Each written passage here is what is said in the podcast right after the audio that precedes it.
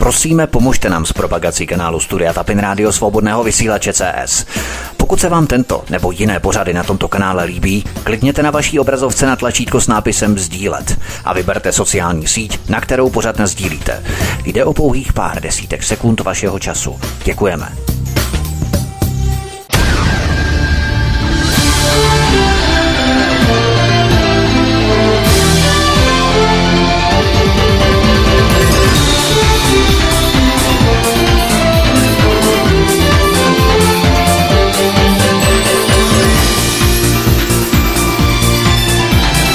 Hezký dobrý večer, vážení a milí posluchači. Vítáme vás na digitálních elektronických vlnách svobodného vysílače, protože tu máme další pokračování našich diskuzních pořadů. Ať se vám dobře poslouchá, vám přeje od mikrofonu Vítek a mý dva dnešní hosté, kterými je publicistka Míša Julišová. Míšo, ahoj. Zdravím a vítám všechny názorově zpřízněné posluchače. A blogerka a nakladatelka Eva Hrindová, taky názorově zpřízněná. Evi, ahoj. Ahoj a dobrý večer všem.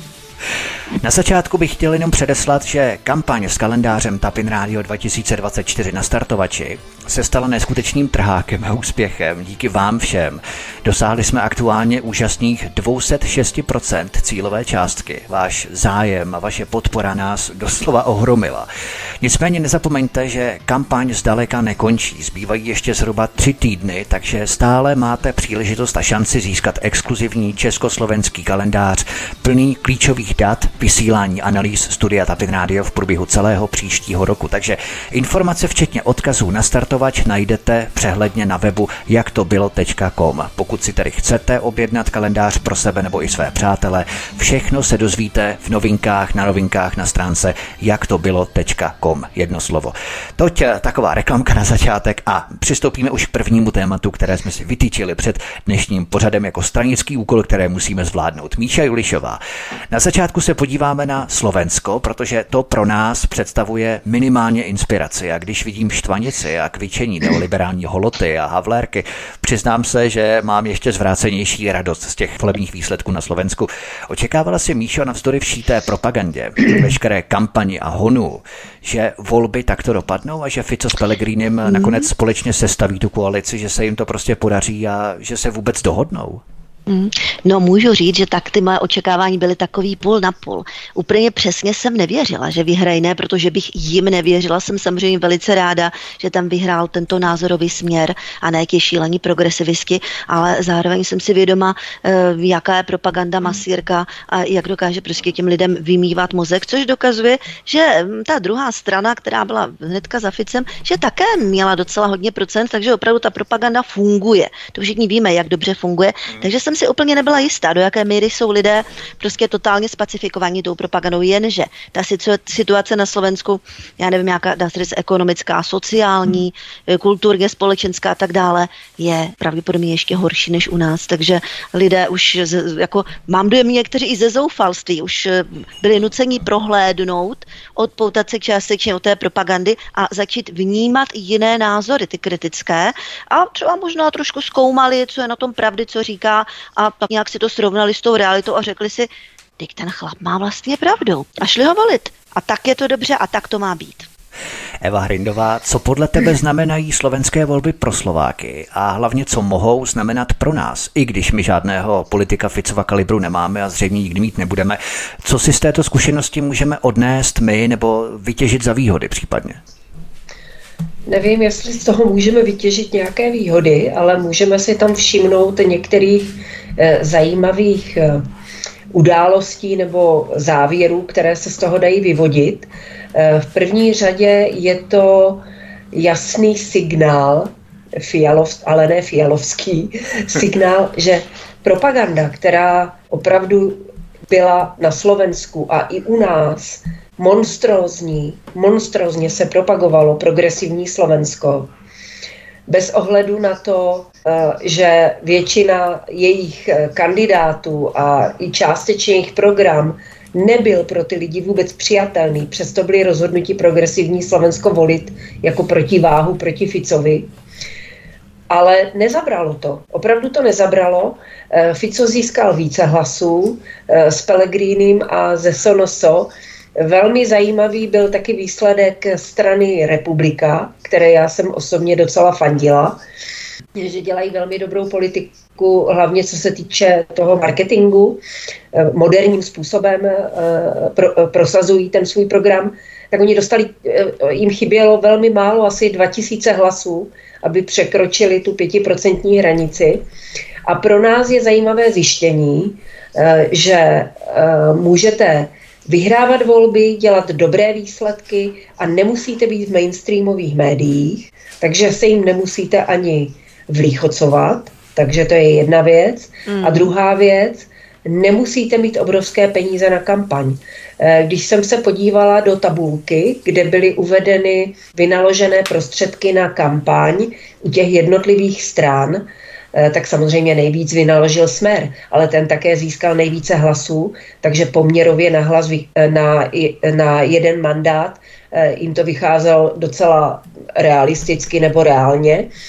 A když porovnáme také liberální stranu, a to je Saska, Richarda Sulíka s republikou, který měli na procenta skoro stejný výsledek, ale Saska měla asi čtyřikrát dražší kampaň. Takže opravdu není potřeba eh, eh, mít šílené miliardy na kampaně, není potřeba být v médiích. Jediné, co potřebujete, je mít dobrý program a eh, šikovné, uvěřitelné a zkušené lídry, mm. protože Fico vyhrával hlavně tou zkušeností. On byl několikrát premiér, samozřejmě a prošel si spoustou uh, útoků a tomu dalo jakýsi nadhled a klid a nikdo nechce hysterického, volit hysterické politiky, uh, takže on tím klidem, tou zkušeností a tím programem uh, si myslím dovedl přesvědčit docela dost lidí, i když tam funguje taky, na Slovensku zafungovala jedna věc, na kterou, kterou, z které bychom si měli vzít ponaučení u nás, a to, že hodně lidí volilo na jistotu. To byl ten důvod, proč ta republika neprošla, byť měla v preferencích třeba 8%, tak nakonec neprošla, protože lidé se báli, že by to progresivní Slovensko mm-hmm. pod dojmem té propagandy mohlo přece jenom zvítězit mm. a tak raději eh, všichni házeli to Ficovi. Takže to si myslím, že tady tento eh, po dlouhé době, kdy třeba v minulých volbách u nás propadlo milion hlasů, takže lidi už budou hodně váhat, jestli budou podporovat nějaké experimenty a raději budou volit takzvaně na jistotu. Mm. S tím je potřeba počítat. Mm. My samozřejmě budeme diskutovat právě o tom fenoménu volby na jistotu, protože čím více se ekonomická situace zhoršuje a prohlubuje se ta sociální nejistota, lidé jsou nejistější v rámci svých úspor, v rámci peněz, v rámci zdražování, tak tím více mají sklon právě volit na tu jistotu a neexperimentovat, protože experimentuje se pouze v době relativního blahobytu. Nicméně Míše Ulišová, ještě právě k tomu Slovensku myslíš, že Slováci jsou jaksi rezistentní odolnější nebo více imunní vůči marketingovým vějíčkám a produktům ala náš komunistický mm-hmm. rozvědčík na hradě, že do jejich rozhodování vstupují mnohem více ty osobní preference než doporučení těch mluvících hlav v telce. No, tohle toto bude takové obšírnější téma. Já si myslím, že na tom budeme podobně. Nicméně, zrovna nedávno, je to pár dní a sdílela jsem ten text, vyšlo najevo, že Praha je vlastně centrum americké CIA pro prosazování propagandy pro celou východní a střední Evropu. Stala se jí Praha. E, je to poměrně velice, velice dlouhý článek, ku podivu ho otiskl i náš mainstream, samozřejmě jakoby odsuzující ten text. Nicméně je to zjištění velikánské známé agentury ruské, která má velice podrobné objektivní informace a zjišťování, co se děje právě v evropském regionu. Ano, takže oni odhalili vlastně... Poprosím nej... o ten článek, ano, jestli mi to potom ano, můžeš pošlu, poslat. Pošlu, jo? pošlu ti. Jo, je to velice zajímavé, to fakt hodně dlouho, já jsem to sdílela, měla jsem tam málo lajků, protože lidi zase no, nechcou no, číst něco, co trvá 4 hodiny, jo, ale je to, to je tak zajímavý. Oni vlastně opravdu zjistili, že vlastně tady to centrum propagandy je v Praze, tady pro široké, daleké okolí, což mě zase tolik, řekněme si na rovinu, nepřekvapilo. Jako ta opravdu, opr- ta Praha je opravdu, eh, včetně všech těch politiků a soustředí se tam tady tyhle ty různé ty elity, je nejnenáviděnější nenávistnější oblast tady snad z celé Evropy vůči Rusku. To jsme si všimli a mluvili jsme o tom i dříve, aniž bychom tuhle informaci, jo, kterou zjistila tahle agentura, eh, měli k dispozici. Jaký to potom Vítku pošlu. Je to fakt velice zajímavé. Takže, a abych se k tomu vrátila, ono toto bude hrát svoji roli. Tím, že tady to Česko se stalo tím centrem, eh, tak ta propaganda mnohem víc tlačí. Je mnohem agresivnější, mnohem sugestivnější, mnohem komplexnější, obsahuje vlastně, je všude přítomná v kultuře, v literatuře, umělci, sportovci, jo, takže těch nějakých takových bílých vran je opravdu strašně málo a ven přes tu propagandu se nedostane téměř žádná. Takže ti lidé jsou, myslím si, mnohem více a intenzivněji masírovaní, než byli ti Slováci. Toto bude hrát tu roli. To je můj názor. Mm, samozřejmě, to je velmi logické. Uh-huh. Eva Hrindová, myslíš, že, a já možná navážu právě na to, o čem hovořila Míša, na co jsem se ptal Míši, že kvičení liberální holoty a Havlérky svědčí o tom, že oni zjistili, že zdaleka nemají tu situaci pevně v ruku a pod kontrolou, že zjistili, že psychologické spouštěče, sugerovaná propaganda hypnoticky opakovaná hesla prostě nestačí. Antibabiš, anti-Trump, anti-Orbán, anti-Kačinský, anti-Fico, všechno to očerňování třídních nepřátel a celý arzenál těch nástrojů sociálního inženýrství, eh, který chrlí média, prostě nezabral na ty Slováky a proto ten poplach na liberální frontě. Oni zjistili, že se lidé ještě umějí rozhodovat sami za sebe a ne podle jimi nabídnutých marionet. A takové zjištění je hrozně štve. Oni si mysleli, kdo ví, jak to nemají všechno ošéfované a zmáknuté, jo? A teď oni zjistili, že nemají. Je to přesně tak. Uh, už to přestává fungovat tak spolehlivě, jako to fungovalo posledních 20-30 let protože nedělejme si iluze, i těsně po roce 89 tady u nás uh, existovala něco jako propaganda, prostě se eh, ve smyslu, že se o některých věcech nesmělo mluvit, nemluvilo se o nich, kryly se některé věci, mm-hmm. takže se k lidem nedostávaly úplně objektivní informace. Byla to vina samozřejmě médií, a e, ten aktivismus tady u nás ještě tak silný nebyl, ale už tehdy to pokroucení těch názorů e, tady bylo. No a teď e, už to přestává fungovat, protože jednoduše proto, že většina lidí si může sama na sobě konfrontovat, jestli to, co je v médiích, je pravda nebo ne. Když máte, když žijete opravdu někde na vesnici a máte důchod 12, 13, 14 tisíc a zvednou vám zálohy na nějakých třeba 9 tisíc elektriku a plyn, hmm. Eh, tak už se vám trošku jinak dívá na ty jásavé úsměvy Petra Fialy a na ty jeho výroky, jak jeho vláda dělá všechno perfektně a jak je všechno perfektní a krásné. Takže eh, tím, že ty lidi, to třeba v těch 90. letech nebylo. Tady opravdu jsme se měli docela dobře všichni, až na nějaké samozřejmě excesy, které vždycky ve společnosti jsou, v každé společnosti. Takže nikdo nebyl konfrontovaný s tím, eh, s tou realitou, která jim byla předkládána a s tou skutečností, protože ji nebylo kde zkontrolovat. Ale teď už si každý může na to šáhnout. Hodně lidí jezdí do toho Polska a tam vidí, že ty ceny opravdu jsou mnohonásobně nižší. Mm. I kdyby ten benzín tam byl jenom o 4 koruny levnější, pořád je Aha. levnější. A je to stejný benzín, který ta firma Orlen eh, dělá v rafinérce u nás v České republice. Tak proč 100 hm. eh, metrů za hranicemi je to 4 korun? Jo, a to jsou všechno věci, které tu propagandu dost výrazným ano, Nebo léky, to samý, že jo, jak no, říkáš. No, a já bych ještě řekla k tomu Slovensku. Eh, Slovensko je v něčem dál, protože eh, oni už mají za sebou dva aktivistické prezidenty. Mají za sebou Kisku, mají za sebou hmm. Čaputovou a my máme teprve prvního. Mm. Takže oni jsou mnohem dál. Fico, uh, Ficovi hrozilo několikrát a uh, uh, velmi blízkým lidem z jeho okolí, uh, myslím, že Kaliňák snad byl i ve vazbě uh, a že Ficovi to hrozilo taky, uh, takže tam, tam byla velmi vypětá situace, že takový džihad na Babiše Eh, se zatím u nás nekonal, jaký se konal na Fica. Takže oni jsou v, oni jsou v něčem jakoby napřed. Takže tam už se jim to začíná lámat na tu druhou stranu, že už toho lidi mají plné zuby hmm. a možná to je i důsledek toho, proč ty slovenské volby dopadly tak, jak dopadly. My hmm. ještě máme kousek cesty před sebou, jak ano, bych ano. řekla. Ano, a tom Slovensku ty hrany jsou ostřejší, jak si hmm. situace vypětější přesně tak, protože oni už si tím vším prošli, my se k tomu ještě vrátíme na konci a ukončíme tím náš dnešní pořad, což eh, pro nás může znamenat takové světlo naděje, řekněme. Nicméně ještě v rámci toho, o čem Eva hovořila, na co jsem se ptal Míša Julišová, na Slovensku se tedy ukázalo, že lidé prostě nechtějí experimentovat. V případě, že nám hrozí válka, bída nebo nějaké represe, lidé nechtějí plítvat svým hlasem a radši volí jistotu.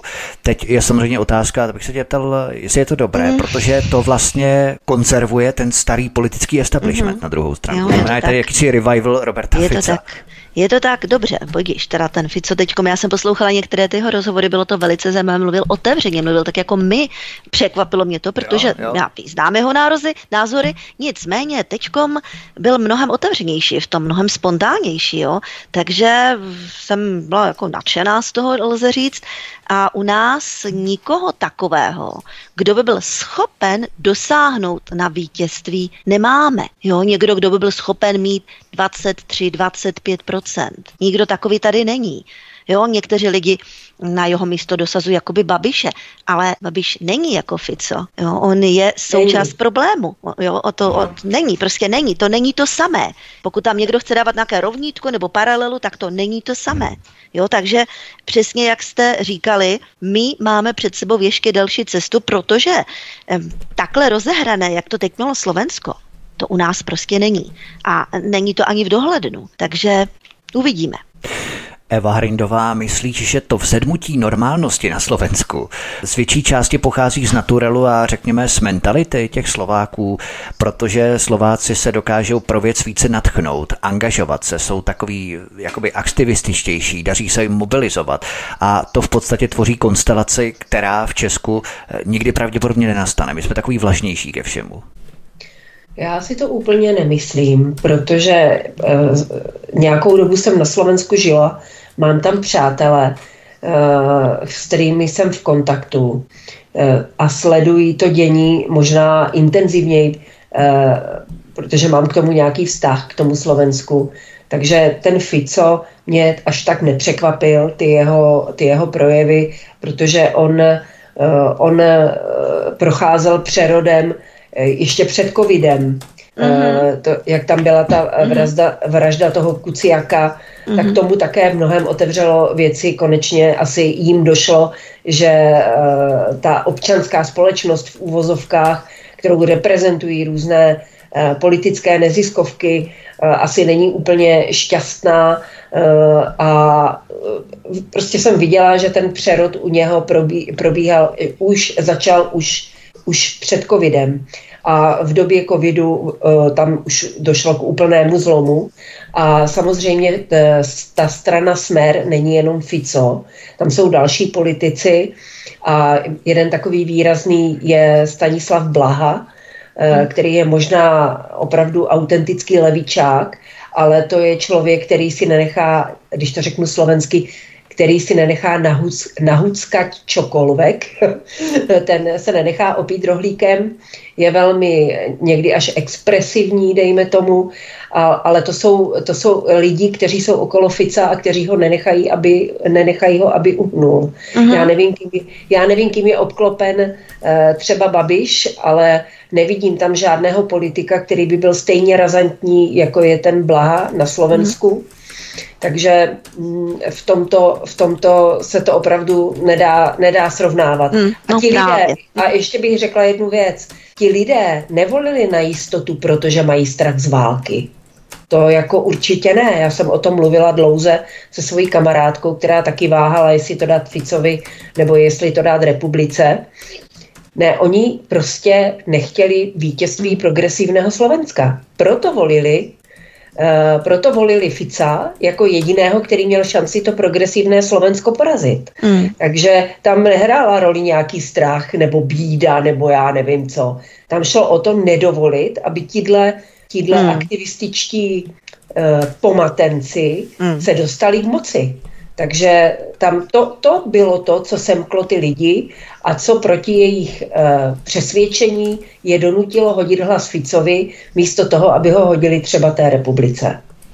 Píše Ulišová, my tu sice hovoříme o národní mentalitě, slovenském naturelu nebo i východní lokaci, protože to má i ten geografický charakter. Čím více na východ, tím přirozenější uspořádání společnosti, i když samozřejmě pro pobaltí třeba v rámci mm-hmm. té mhm. rusofobie to mi neplatí tak, jo. Ale na druhou stranu bychom ale mohli namítnout, že Slováci si předtím, a já nevím, jestli ty nebo Eva už o tom hovořila, Slováci si předtím zvolili třeba Andreje Kisku, potom Zuzanu mm-hmm. Čaputovou, za premiéra si vybrali Igora Matoviče, čili ta mobilizace, slovenská mobilizace, aktivitace je velmi ošemetná, protože se může vymknout jak na jednu, tak i na druhou stranu, že?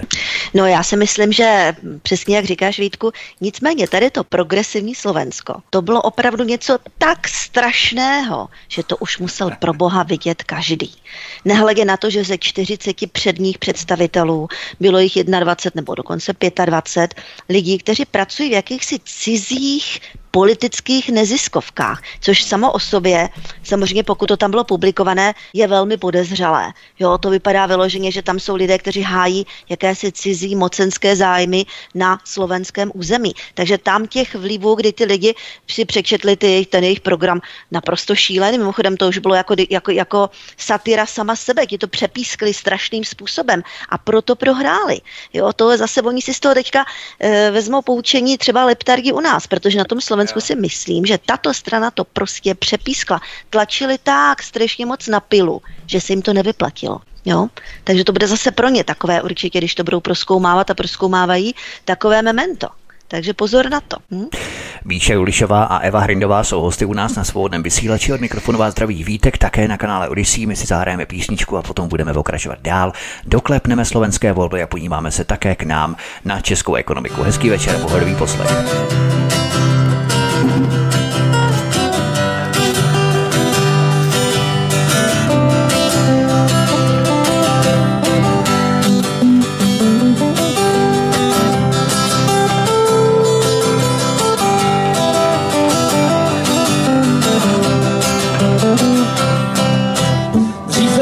Doba, měli všichni noc nahoře. Slepice a prasata běhali lidem po dvoře. Všichni se dřív smáli daleko víc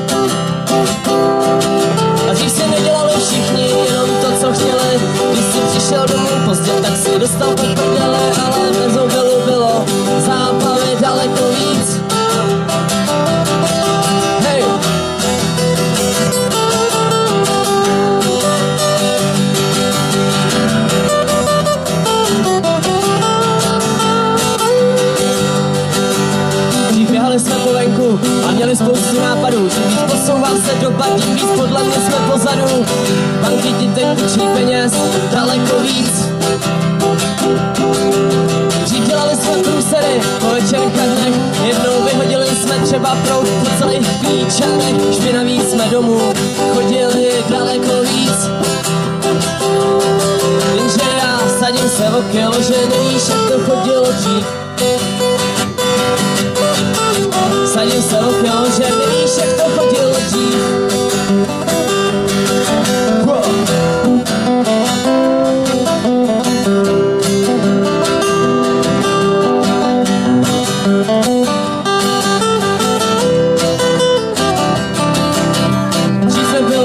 kdy měli všichni noc nahoře. Samice a prasata měli doma na dvoře. Všichni se dřív sváli daleko víc. Když se nedělali všichni jenom to, co chtěli Když jsi přišel domů pozdě, tak si dostal do prdele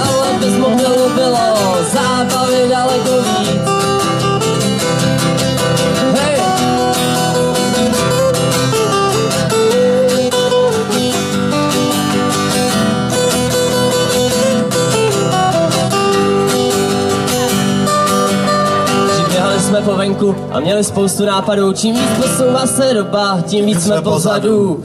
Banky ti teď půjčí peněz daleko víc. Dělali jsme průsery, po večerech a dnech jednou jsme vyhodili třeba prout. Po celých klíčanech špinaví jsme domů chodili daleko víc. Jenže já sadím se o že nevíš, jak to chodilo dřív. Sadím se o kilo, že nevíš, jak to chodil dřív. Sadím že nevíš, jak to chodilo dřív Se jak to chodilo dřív. Máme po písničce, zdravím vás opět, od mikrofonu vás vítá Vítek v našem diskuzním povídání na svobodném vysílači Studio Tapin Radio nebo na kanále Odyssey. Našimi hosty jsou stále publicistka Míše Julišová, blogerka, nakladatelka Eva Hrindová. Pojďme se podívat dál ještě v krátkosti tedy na to Slovensko. Eva Hrindová, jak to podle tebe bude mít Robert Fico a Peter Pellegrini těžké z pozice kompromisu? Víme, že Pellegrini nezdílí řadu ultimativních otázek, se kterými Smer vstupoval do voleb a žádal občany o přízeň. Myslíš, že sestavení takové koalice může ve výsledku oslabit ta stěžejní témata, pro která je lidé zvolili, což může v konečném důsledku znamenat velké rozčarování pro mnoho voličů. Oni je volí za něco, z čeho potom oni museli slevit anebo případně částečně ustoupit. Nemyslím si, že by to tam bylo tak vyhrocené, protože Fico získal skoro dvakrát eh, víc hlasů než Pellegrini, to za prvé. A eh, je tam eh, strana, Slovenská národná strana, která je ještě jakoby ostřejší než Smer, takže převahu v této vládní koalici budou mít názory, které prosazovala strana Smer. Jistě budou muset udělat nějaké ústupky, a e, ty základní ústupky e, jsou, jsou především pardon, jsou především v tom, že Fico to deklaroval už i před volbami, že není situace na to, aby e, Slovensko řešilo vystoupení z EU nebo hmm. vystoupení z NATO. V tom se shodují právě ze stranou Petra Pellegriniho, takže tam k těmto ale samozřejmě nikdo nebude Ficovi eh, bránit v tom, aby byl maximálně kritický vůči některým eh, vůči některým návrhům, které budou zaznívat v Evropské komisi a jistě se připojí eh, k Orbánovi a k Polákům a budou tam, budou tam ještě silněji tvrdit muziku v Evropské unii. Takže v tomto, v tomto nějaký zásadní rozpor nebyl. Eh, možná strana Petra Pellegriniho víc akcentovala taková ta lidskoprávní témata, která ale nemají vliv na, eh, na ekonomiku zásadním způsobem. Takže, takže si myslím, že se jim bude dařit eh, dávat do pořádku, dávat do pořádku veřejné finance a jak Fico mnohokrát zdůrazňoval, na rozdíl od naší vlády, bude, budou to dělat tak, aby to nezasáhlo Eh, aby to nezasáhlo občany. Budou muset prostě přistupovat k jiným, tak jak to dělal Babiš, eh, když nám klesal, eh, když snižoval veřej, deficity. Lidí se to nějak nedotýkalo, naopak přibývali důchodcům slevy ve vlakách, mhm. byly obědy zdarma ve školách pro děti a přesto se snižoval stále deficit. Takže ono to jde a ten Fico to bude dělat. Takže ta eh, koalice podle mě bude velmi soudržná a uh, už to, že se Pellegrini rozhodl jít do koalice uh, s, s Ficem a nikoli s progresivním Slovenskem, uh, ukazuje na to, že asi bude v jeho straně více racionality, uh, než uh, bychom mohli očekávat na základě médií, který nám hmm. Pellegriniho představovali jako hmm. nepřítele Fica a podobně.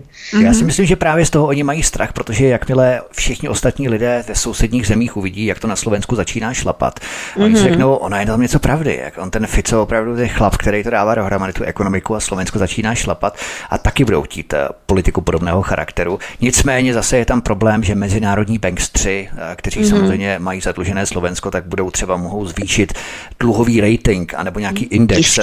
Slovenska vydírat, zadlužení, ano. ano, vydírat ekonomicky. Jo, v rámci přesně burzy cených papírů a tak dále, mm-hmm. což je velmi dobře umí, na to mají nástroje samozřejmě. Mm-hmm. Míše Jolišová, bavíme se tu o tom, jak bude mít Fico těžké ukormidlovat a vyrovnat ty miskové váhy, aby příliš neslevil ze svých zásad a dodržel toho, co nejvíc. Eh, myslíš ale, kdybychom se tak trochu zamysleli nad tím celým západním systémem, že se stále více ukazuje nedostatek politického klání vítězů, totiž už dávno nejde o to, kdo ve volbách zvítězí, ale kdo se různými rafinovanými intrikovanými vyšetřováními a zákulisními handlováními dohodne s jinými poraženými a společně slepí tu koalici, která postaví na hlavu kolektivní přání občanů, která si zvolila jiného vítěze. Takže hmm. volby přestávají mít ten efekt vítěze.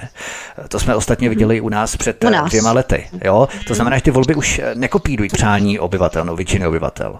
No, u nás to dotáhli do dokonalosti, přesně to, co popisuješ. No, tohle to tak, jako, to jsou prostě to jsou takový lidi, co se nám tak nějak koncentrují v té Praze. Já vím, že nejsou všichni Pražáci, abych jim je neurážela, ale koncentruje se to tam, protože tam je ta moc, tam je ten liv, liv tam jsou ty peníze. A oni tam, takhle... veškerá ta, to nejhorší, co z celé republiky je, to tak se do Prahy. Přesně tak, se nám tam koncentrovalo v té moci, jo, tady v tomhle a oni tam prostě dělají různé takové ty dohody, takové, to jsou prostě přímo mafiánské takové spolky, jo. A teďkom ukuli to společně s tím Rycheckým tehdy, ukuli takový ten plán a ten jim skutečně vyšel, protože si ho pojistil z několika stran. Jest jestli tohle, toto je možné teďkom jako všude, to já dokážu těžko posoudit. U nás to možné je, jak je vidět. Ano, v Česku to možné je a nemůžeme to vyloučit ani do budoucna, protože tady už jim to prošlo a oni to budou zkoušet dál a dokonce možná to ještě posunou a ještě to nějak vylepší. Takže to nebezpečí, které tady vlastně zažehlo, tady ta, tady ta mafie, která si vytvořila nějaký ten zákon, si uspůsobila, má teď na své straně všechno, včetně všech soudů a tak dále. Ještě Míše Ulišová, já mám takový neodbitný pocit, že je právě záměr globalistů vytvářet takové patové situace, protože když se lidé hádají 49 na 51 nebo 48 mm-hmm. na 52, jo, mm-hmm. tak ty oba tábory jsou tak nějak stejně silné, plus minus. Tím mhm. vítězem mm-hmm. se vlastně nestane nikdy nikdo. Zatímco kdyby vítěz mohl určovat podmínky bez ohrožení, že ho nějakých pět pijavic obejde, mohl mm-hmm. by mhm. prosazovat ta témata, ano. se kterými do těch voleb šel. A takový silný vítěz by se mohl vymknout z kontroly a ano, prosazovat národní vymknout, politiku, jasný, jo, místo té globální politiky. A proto je v zájmu těch globalistů mm. vytvářet eh, neustálá jak oslabení, patové situace, kompromisy, obrušování těch hran, obcházení koalic, slevování z témat, jo, aby jim nikdo tak nějak nepřirostl přes hlavu a příliš jaksi nekveruloval proti té globalizaci. Ano, no ano, aby byli zavázaní, samozřejmě, no, no tak to naše vláda zavázaná je nad míru, to jako bez pochyby. Já ještě jsem si vzpomněla na jednu věc, když tehdy vyhrál Fico, eh, tak okamžitě prostě Jourová měla poměrně obsáhlý takový Jasně takový projev, ten jsem také sdělila, ale teda. To bylo ostrý, to bylo plné emocí, takových nenávistných. To něco tak strašného jsem ještě od nikoho z té Evropské unie neslyšela. Tam ona fakt do toho dala všechno, tu svoji nenávist, jak oni s tím nepočítali, oni fakt počítali s tím, mm. že to jejich progresivní Slovensko, mm. že to tam propagandou převálcovali a že prostě vyhrají. A oni nevyhráli. A teďka, jo, ta nenávist, ta agrese. Že ona tomu věří, že ona to nehraje, no. to divadlo, že ona mm, tomu to fakt věří. To tomu to věřila. To bylo vidět, to bylo autentický, to stoprocentně jsem přesvědčená, že to bylo autentické, že to ohromně překvapilo. Jo. A jestli má někdo možnost si to někde ještě stáhnout, ten její projev Jourové e, těsně po vítězství Fica, já to mám někde také na profilu, a to někde vzadu, jo. Tak, ať si to poslechne, protože to bylo autentická nenávist v přímém přenosu. Eva Hrindová myslí, že kámen západního systému je právě toto hnání všeho a všech do středu, do hlavního proudu, do mainstreamu, Protože oni to vykreslují tak, že je to právě to úžasné, že nikdo moc nevybočuje, neklade si příliš jasné podmínky nebo pravidla, ale střední proud znamená ani rybu, ani raka, znamená ani sladké, ani slané, ani velké, ani malé, jen 50 odstínů šedi a žádné jasné rozmanité barvy, rozmanitost a různorodost. Jo? A to je právě celá politika, čím víc postupuješ na vrchol, tím víc zjišťuješ, že je to všechno jenom globální šeť, žádné barvy už. No jenom, že tady tyhle ty šedivé barvy eh, vlastně nemají, eh, nemají uh, schopnost lidi natchnout a uh, přitáhnout.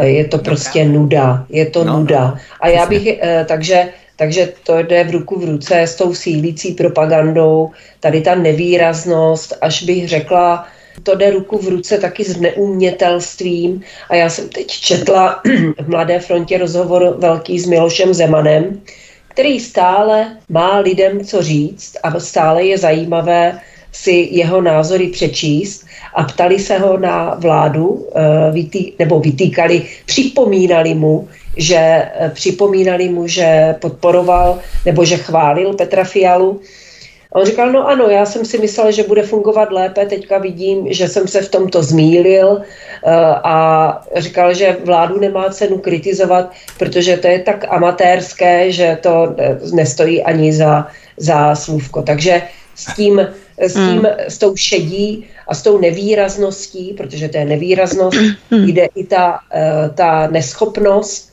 A já bych ještě tady mm. chtěla, vy jste tady mluvili o tom, jak ti globalisté, jak to tady všechno mají zmáknuté a, a tak dál a tak dál.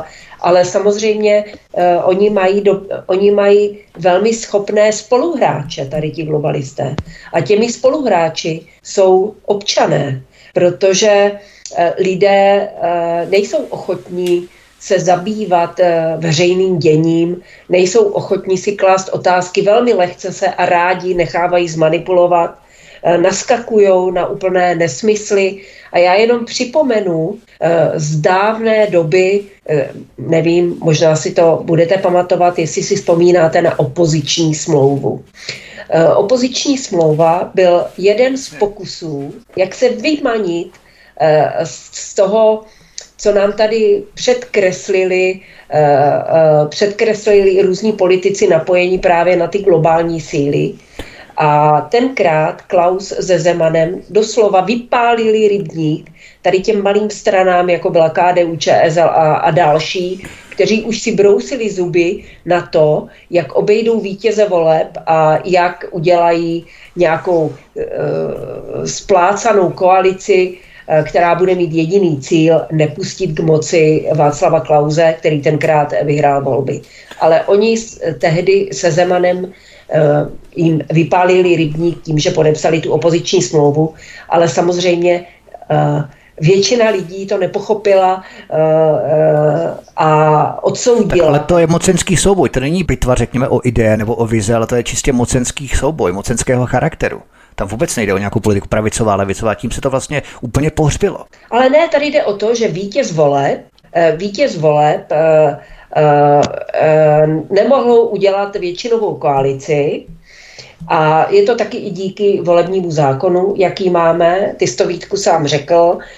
Za mě, když někdo vyhraje volby, tak ať dostane zodpovědnost, Jasně. ať předvede, co umí a pak občané mu vystaví nějaké vysvědčení ale když vítěz voleb eh, nemůže udělat eh, prostě většinovou koalici, protože se proti němu spojí 150 trpaslíků, mm-hmm. tak je to špatně. Eh, a tehdy ten Klaus s tím Zemanem to vyřešili tímto způsobem, což bylo podle mě ideální, geniální geniální řešení. To ale mocenské, by... to bylo silové mocenské řešení, ale to říkám, to nebylo o politice, že by prosazovali nějaké své věci, protože oni spojili v podstatě pravicovou, levicovou politiku, takzvaně pseudo, že? ODS. Ale oni nebyli, ale, oni nebyli, ale ten starý politický establishment si vlastně ukotvil, zabetonoval tu svou moc, jo, tak mm. můžeme takhle, tímto způsobem, jo, zase. Nevím, no, to mafie, no. mm. Ale jde o to, že prostě e, e, se tady děje opakovaně to, že se tady spojuje různé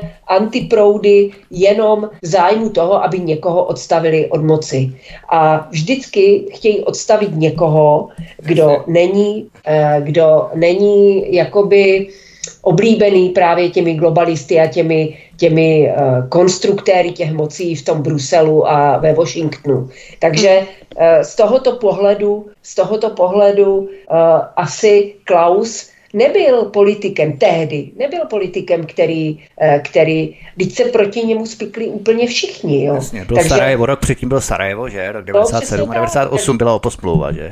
Ano. Takže, eh, takže já bych se řídila i trošku tady podle toho a hlavně eh, pro, v, čem, v čem jsou ti občané tak dobrými spoluhráči té globální moci, že nedokážou se odpoutat od nějakých silných emocí a neustále do toho posuzování a do toho rozhodování v politice vnáší takové silné emoce jako, jako nenávist, mm-hmm. láska, jako takové to fanouškovství. Takové rom- romantizující se euforické emoce. Takže to, teda, to je, bylo, vla, extra, teda, bylo, to no. vlastně, bylo to vlastně vidět i eh, na tom Slovensku, kde opravdu tam tam uh, určujícím bylo, jestli, jestli podpoříte Fica, nepodpoříte Fica. To progresivné Slovensko, které by za normálních okolností získalo tak 1,2% hlasů, mm-hmm. nakonec získalo 18, protože ho volili lidi, lidi mm-hmm. kteří nechtěli, aby vyhrál Fico. Mm-hmm. To je přece úplně absurdní. Anti-Fico, anti-Babiš. V tom to bylo trošku podobné, trošku. Ano, to je takže úplně já anti-Trump, anti-Kačinský, anti no, no, no, no, no. střídní nepřátelé. No. Ano,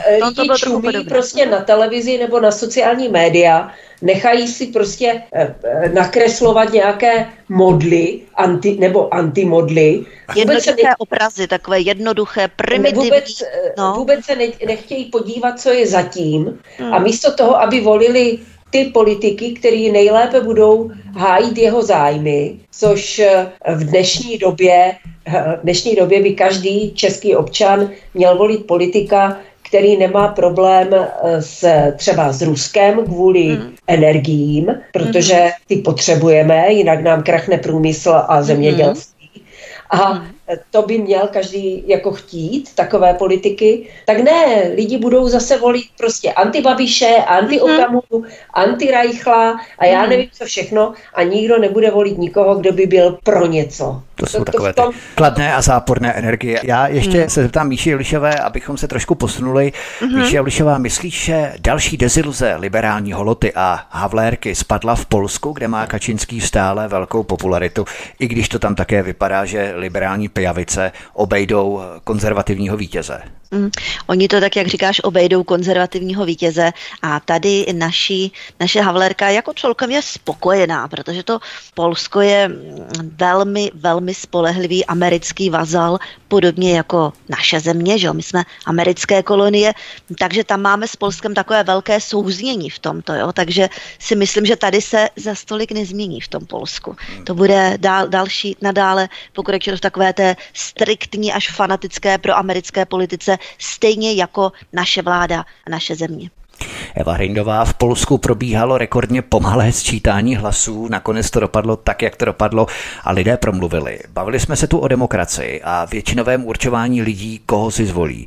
Jenomže odčeštěná a europeizovaná Jourová pozvávala, jak si o tom hovořila, až jí mm-hmm. létala pěna od úst, že na Slovensku probíhala ruská propaganda a díky no, ní vyhrál Robert Fico. Ano, no, no, něco neuvěřitelného.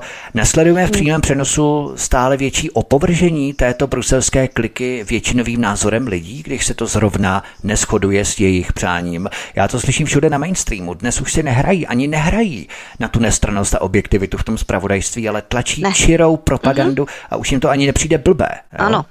To máš pravdu. No, je, to, je, to, je to prostě strašné.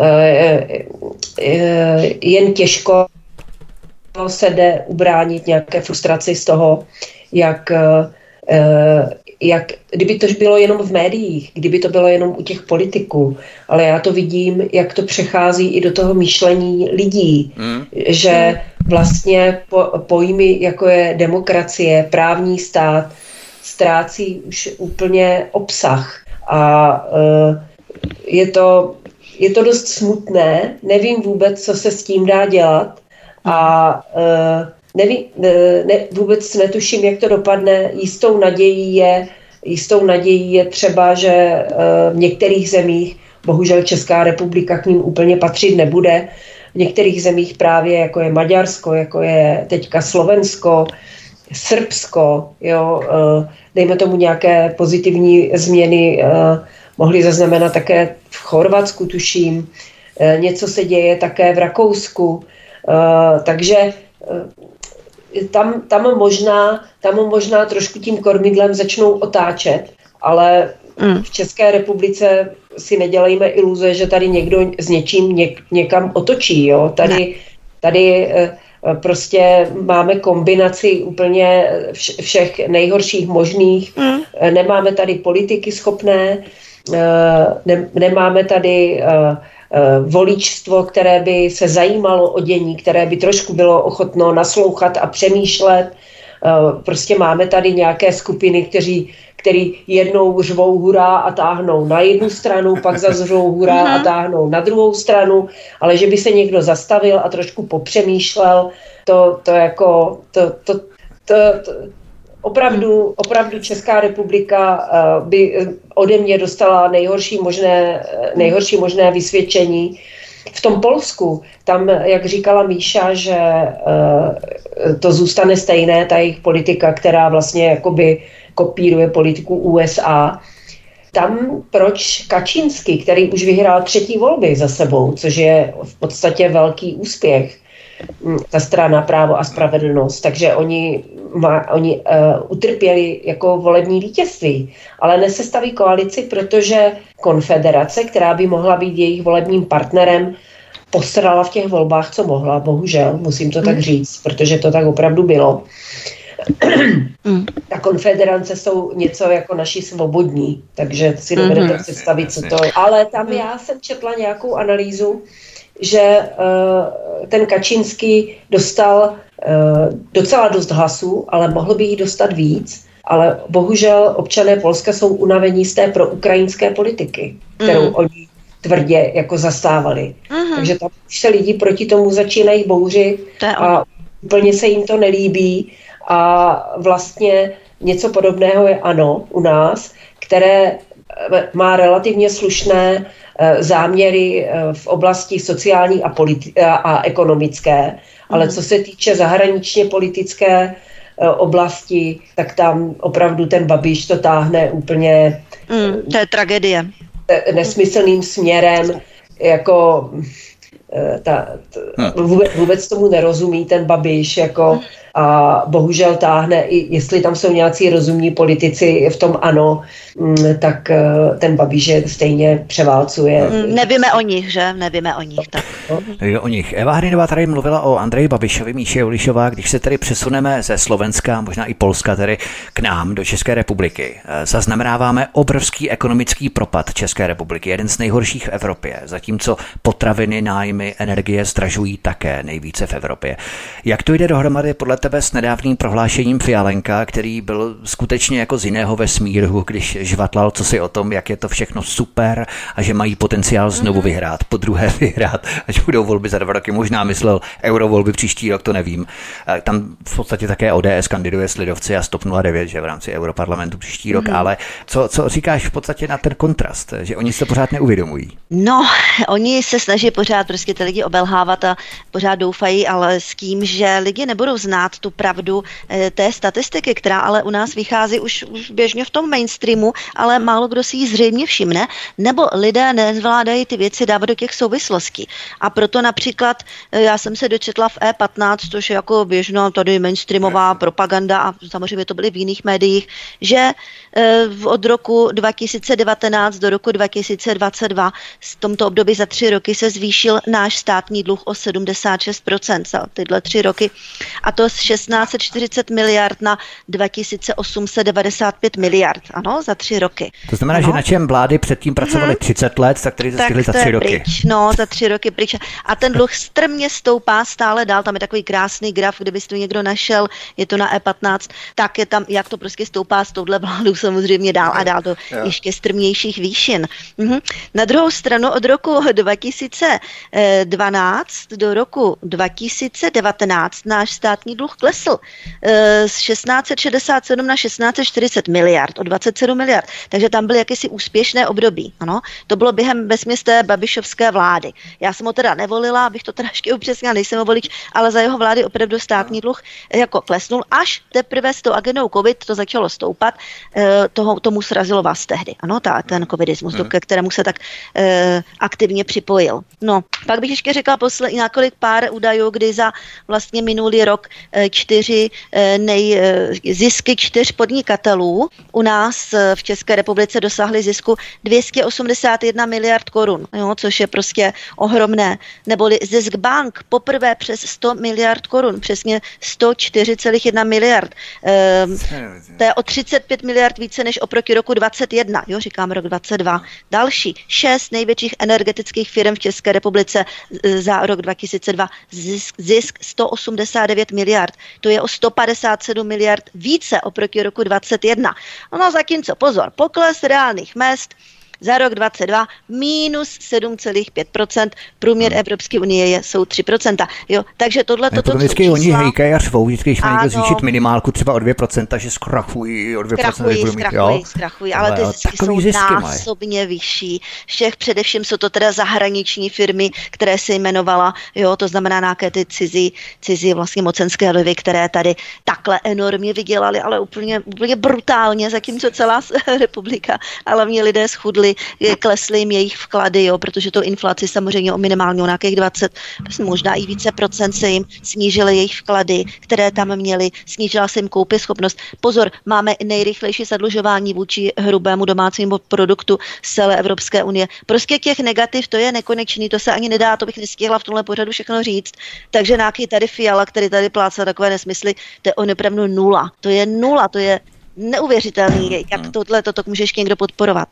Eva Hrindová ještě před písničkou. Tento obrovský propad má samozřejmě za následek bankroty. Viděli jsme to minulý rok v rámci energetické krize, v rámci sezóny minulý rok 22 až 23 krach, bankrot eh, menších i středně velkých firm, které to jednoduše energeticky či jinak neutáhly.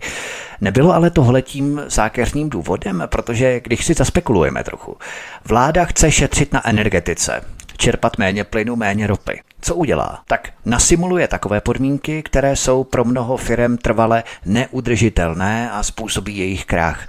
Tím se přece sníží odběr té energie, ne? takže v podstatě plní to, to zadání, nebo co to chtějí. No tak to je sice eh, nemyslím si, že by, že by někdo o tom takhle uvažoval, protože eh, samozřejmě ty firmy jsou pro tu vládu dojnými krávami. Takže Eh, pokud by si ty dojné krávy pozabíjeli, tak by neměli koho dojít. Jo. To, eh, to, to, je, to je nesmysl. To, já si myslím, že to, že ty firmy krachují, je samozřejmě důsledek té špatné politiky vlády. Eh, oni to prostě, ta současná vláda, ona to prostě jinak neumí, protože musí, musí, musí se chovat tak, aby aby nepoškodili zájmy těch zahraničních ano. investorů, zahraničních firm. Naše eh, krachující si posilují. Takže, eh, takže eh, nechtějí si naštvat taky třeba státní zaměstnance, které by měly polovinu, měly by zrušit okamžitě krajské úřady, všechno to vyházet ven, eh, vrátit zpátky okresy, což by bylo mnohem praktičtější, bylo by to levnější samozřejmě, jo. měli by udělat opravdu reformu eh, sociálního systému, ale nemá cenu dělat reformu sociálního systému, nemá cenu dělat reformu důchodu, když funguje ekonomika tak, jak funguje a ta je plně závislá na Evropské unii a bohužel eh, naše česká vláda místo toho, aby ty negativní dopady z té centrální politiky se snažila ta vláda minimalizovat, tak ona je ještě násobí na rozdíl od jiných zemí. Třeba Poláci v tom umí mnohem lépe chodit a jsou mnohem méně zasaženi, umí, umí z té Evropské unie si vytřískat to nejlepší a to, co je, by je poškozovalo, poškozovalo, umí minimalizovat. U nás je to naopak. Takže pokud se nepostaví na nohy to naše hospodářství a nebude, nebude tady jaksi příznivější atmosféra pro podnikání, eh, tak eh, nemá cenu vůbec dělat nějaké reformy důchodů a já nevím čeho všeho, protože to stejně nebude z čeho zaplatit. Ty peníze se ať tak či tak musí v tom průmyslu, v tom hospodářství vyprodukovat. Hmm. Ale protože tohoto naše hospodářství není schopno, tak ti, kteří ještě přežívají, tak ty se teda škrtí takovým způsobem, že stejně mhm. se z nich víc peněz nevybere. Já jsem slyšela, to ještě vám řeknu, to mě docela pobavilo a je to naprostá pravda eh, když nějaká předsedkyně nějakého svazu potravinářských výrobců, myslím, že se jmenuje paní Večeřová, tak ona spochybnila, eh, ona spochybnila eh, navyšování spotřební daně u alkoholu a cigaret. A z jednoho prostého důvodu protože ta spotřební daň už bude tak vysoká, že ty lidi ten alkohol a ty cigarety jednoduše prostě přestanou kupovat. A ten stát vybere ne více, ale vybere hmm. méně. A to a je, je to výchova ke zdraví, k ekologie, ke zdraví, musí být celý no, Ale ty lidé nepřestanou pít alkohol. Oni si budou dělat domácí pálenku, jasně, jasně. budou si jezdit nakupovat do Polska, jo. Když se zvyšují daně, když se zvyšují daně už moc, tak důsledkem nebude to, že se těch daní vybere více, ale v konečném důsledku se jich vybere méně, protože lidé budou mnohem více motivováni optimalizovat. Když hmm. máte jednoduchou daň, která je nastavena spravedlivě, nějak rozumně, tak se vám nevyplatí zaplatit nějaké daňové poradce, aby vám to vyoptimalizovali. A prostě tu daň zaplatíte. Ale když hmm. už je to nekřesťansky vysoké, tak už se to nevyplácí a ty hmm. lidi přestanou se snažit a všechno to jde do kytek. Takže to přesně dělá tady tato naše, jakože v úvozovkách pravicová vláda, která všechno akorát ničí a dusí. A jak nemám ráda socialisty, tak dneska třeba, když vidím mluvit e, Maláčovou, kterou jsem nikdy neměla ráda, ale ona říká jednu důležitou věc, že je opravdu smrtící, pokud dotáhneme do konce to, co chce naše současná vláda, která sem chce navážet Filipínce a Mongoly. To je strašný. Jako pracovníky. Já by nemuseli zvyšovat platy. No, prostě, mm-hmm. ale, ale to pozor, to nejde o to. tady není ani tak problém se zvyšováním platů. Jo. Tady jde o to, že fakt tady nejsou ty lidi. Protože je obrovská přezaměstnanost ve státní správě. Tak, to je a e, je obrovská Real. přezaměstnanost i ve školství, ale ne na místech, na místech produktivních, jako jsou kuchařky a podobně, ale vzpomeňme třeba jenom na inkluzi, kolik na školách musí být různých asistentů zaměstnaných, aby pomohli těm dětem vůbec s tím školním vzděláním projít. Takže kdyby se zrušila tady ta inkluze, tak by ty lidi, kteří tam jsou teďka eh, jako asistenti mohli, mohli se uvolnit pro pracovní trh, jo, a tak dál a tak dál. Takže takže ten problém, a ještě to, co říkal Vítek, že minimální mzda, minimální mzdu bere velmi malé množství lidí, eh, to nijak zásadně nic neřeší. Tady je problém v tom, že že opravdu uh, nám klesá ta průměrná mzda jo, jako taková. Jo. Ta minimální pokles, mzda. Reál, pokles reálných mzd. Jasně, s tou minimálkou to byl příklad samozřejmě. To, že, ano. to jako mm-hmm. kdyby žádná minimální mzda nebyla, tak by se nic nestalo, protože uh, jako naopak... Sdírali ještě víc, možná si myslím, že by ještě sdírali víc, že by dávali ještě No to by je sdírali, no, mnohem víc by je sdírali, no jistě. Ale v situaci, kdy je tady prakticky nulová nezaměstnanost, uh, nikdo nemůže nikoho sdírat. Uh, pokud někdo nastoupí do práce za minimální mzdu, tak je idiot, protože si může vybírat dneska. Dneska se ty firmy o ty lidi opravdu přetahují. Jako když je někdo šikovnej a chce pracovat a je zodpovědný, tak si vydělá slušný peníze a ty firmy se o něho přetahují. Ta situace je opravdu z tohoto úhlu pohledu opravdu vážná. Fakt nejsou lidi, jo. protože jsou prostě na vysokých školách asistenti a já nevím, prostě uh, úředníci, všelijaké instituce. Spíš ale... jsou různé zprávy, to jsou to je tisíce, no. tisíce různé, to je taková zpráva a okresní a krajská a tak, jo, to jsou jenom školská zpráva a tak.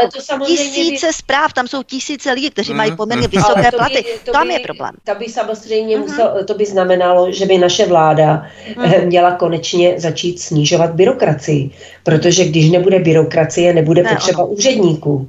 A spo, řeknu jenom to, jednu věc, která mě opravdu nesmírně pobavila. Microsoft chtěl budovat v Praze datové centrum.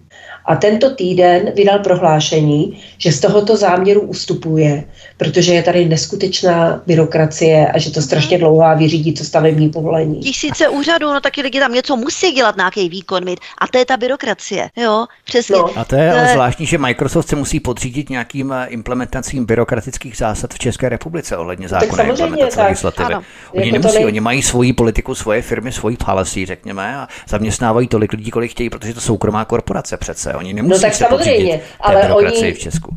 Ale jako když chtějí postavit budovu v České republice, tak musí projít stejným kolečkem no, to jo. jako, Budovu, každá, ano, jasně. jako každá jiná firma. Musí jednat s památkářema, pokud chtějí stavět někde v centru, musí prostě stavební úřad jo, a tak dále a tak dále. Takže to zase eh, ani Microsoft není eh, jaksi eh, osvobozen od tady těchto jednání. A to je opravdu u nás něco katastrofálního. To samozřejmě. Takže zakončíme toto povídání ještě před písničkou rčením, klasickým rčením z pražských kaváren do polí a továren. Zahrajeme si písničku a potom půjdeme pokračovat dál v našem povídání. Míša Julišová, Eva Hrindová jsou hosty u nás na svobodném vysílači nebo na kanále Odyssey. Od mikrofonu vás zdraví Vítek. Písnička je před námi a po ní pokračujeme. Hezký večer, zůstaňte s námi. obloze pádí bílý kůň. Slunko svítí, slunko svítí, otevřel se oči a přišel o rozum a kolem letí pavouk na stříbrné niti. I náš rozum vysí na niti a kolem zírá černá díra. Přetrhne se nitka a jášku do řiti, zase drží nás jen stará dobrá víra. Pádlujeme do neznáma modrou oblohou, se usmívej, tady slzy nic nezmohou. Ráj, nahoře slíbili nám ráj, když budem slavit první máj. A žije Lucy in the sky. Nad oblohou v nekonečné výšce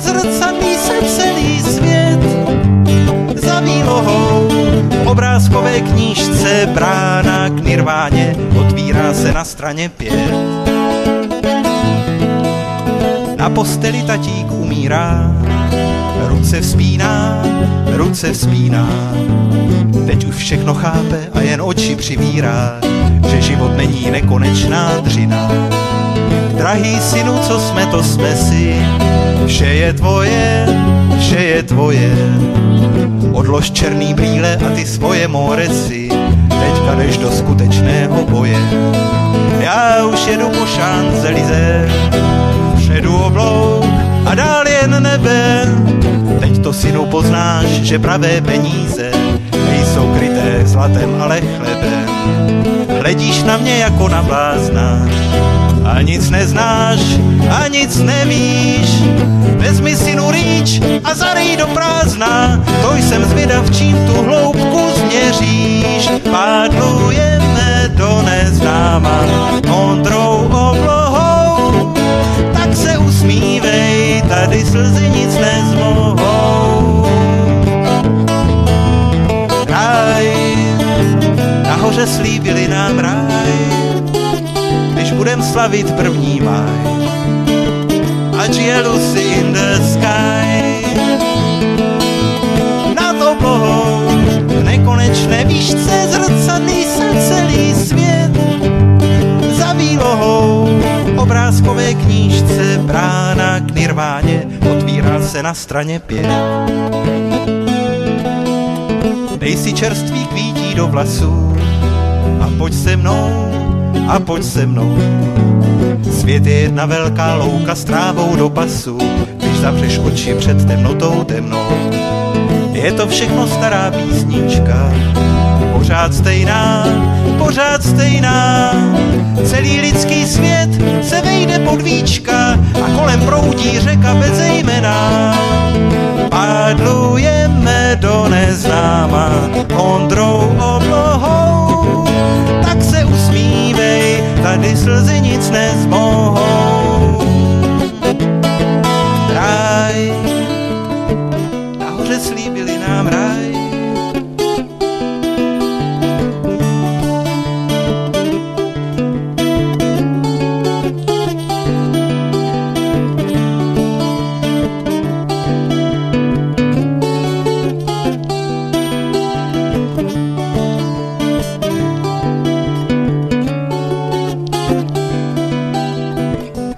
mikrofonu svobodného vysílače nebo na kanále Odisí vás zdraví Vítek. Spolu s námi naším vysíláním nás stále provázejí publicistka Míša Julišová, blogerka, nakladatelka Eva Hrindová.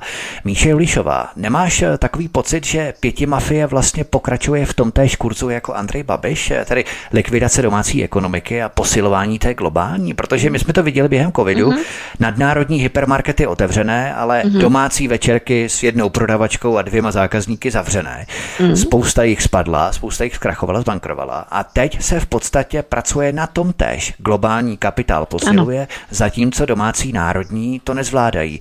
Mění mm-hmm. se kulisy nebo řekněme agendy, ale usiluje se v podstatě o to též zpomalení národních ekonomik mm-hmm. a Mhm. zadlužování států ke globálnímu kapitálu. To je právě no. to, o čem jsme mluvili. To jsme mluvili a teď ještě mnohem víc s touto vládou samozřejmě, takže eh, proto oni přejí eh, těm eh, tomu zahraničnímu kapitálu, kterému nahrávají a přihrávají a vlastně ta politika veškerá, kterou dělají, je tomu podřízená no a proto to házení klacku těm domácím, jo. Proto jsem i říkala, že například ti čtyři eh, nejsilnější zahraniční podnikatele u nás měli zisk 281 miliard Zisk bank 104 miliard, to je o 35 miliard víc než v roce 2021 a tak dále. To je přesně to, o čem mluvíš ty, Vítku. A proč sem chcou dovést nějaký Mongolce a Filipínce?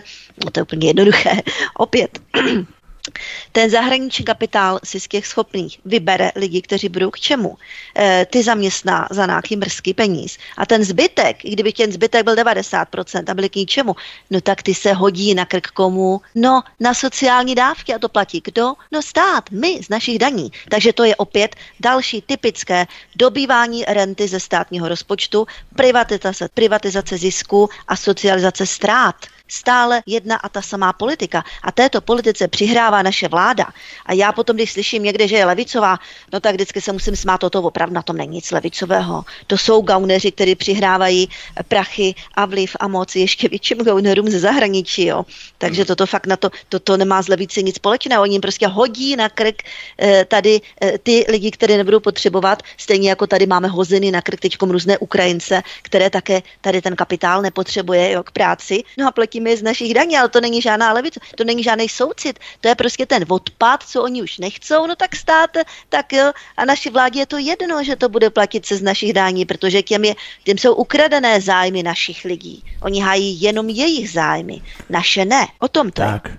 To je něco podobné jako s agenturními zaměstnanci. Ano. Je. Oni v podstatě přijdou, makají tady dva roky, ale potom nejdou zpátky, když tu práci nedostanou, respektive když neprodlouží smlouvu. Ale zůstanou tady a má je na krku opět stát, tedy tak. my jo, v rámci těch agenturních zaměstnanců. Eva Hrindová, jak bys ty prognozovala nadcházející sezónu z pohledu energetiky? Krachem mnoha středních velkých firm nebo středně velkých firm v Česku jsme sice ušetřili, i když zvráceně a nesmyslně, protože se méně vyrábí, méně se vytvářejí ty reálné hodnoty, takže se i méně utrácí. Prostě takové to klasické točení jako loběh peněz, ale ve výsledku těch energií více zbyde, ne? Míněno samozřejmě sarkasticky a hodně provokativně.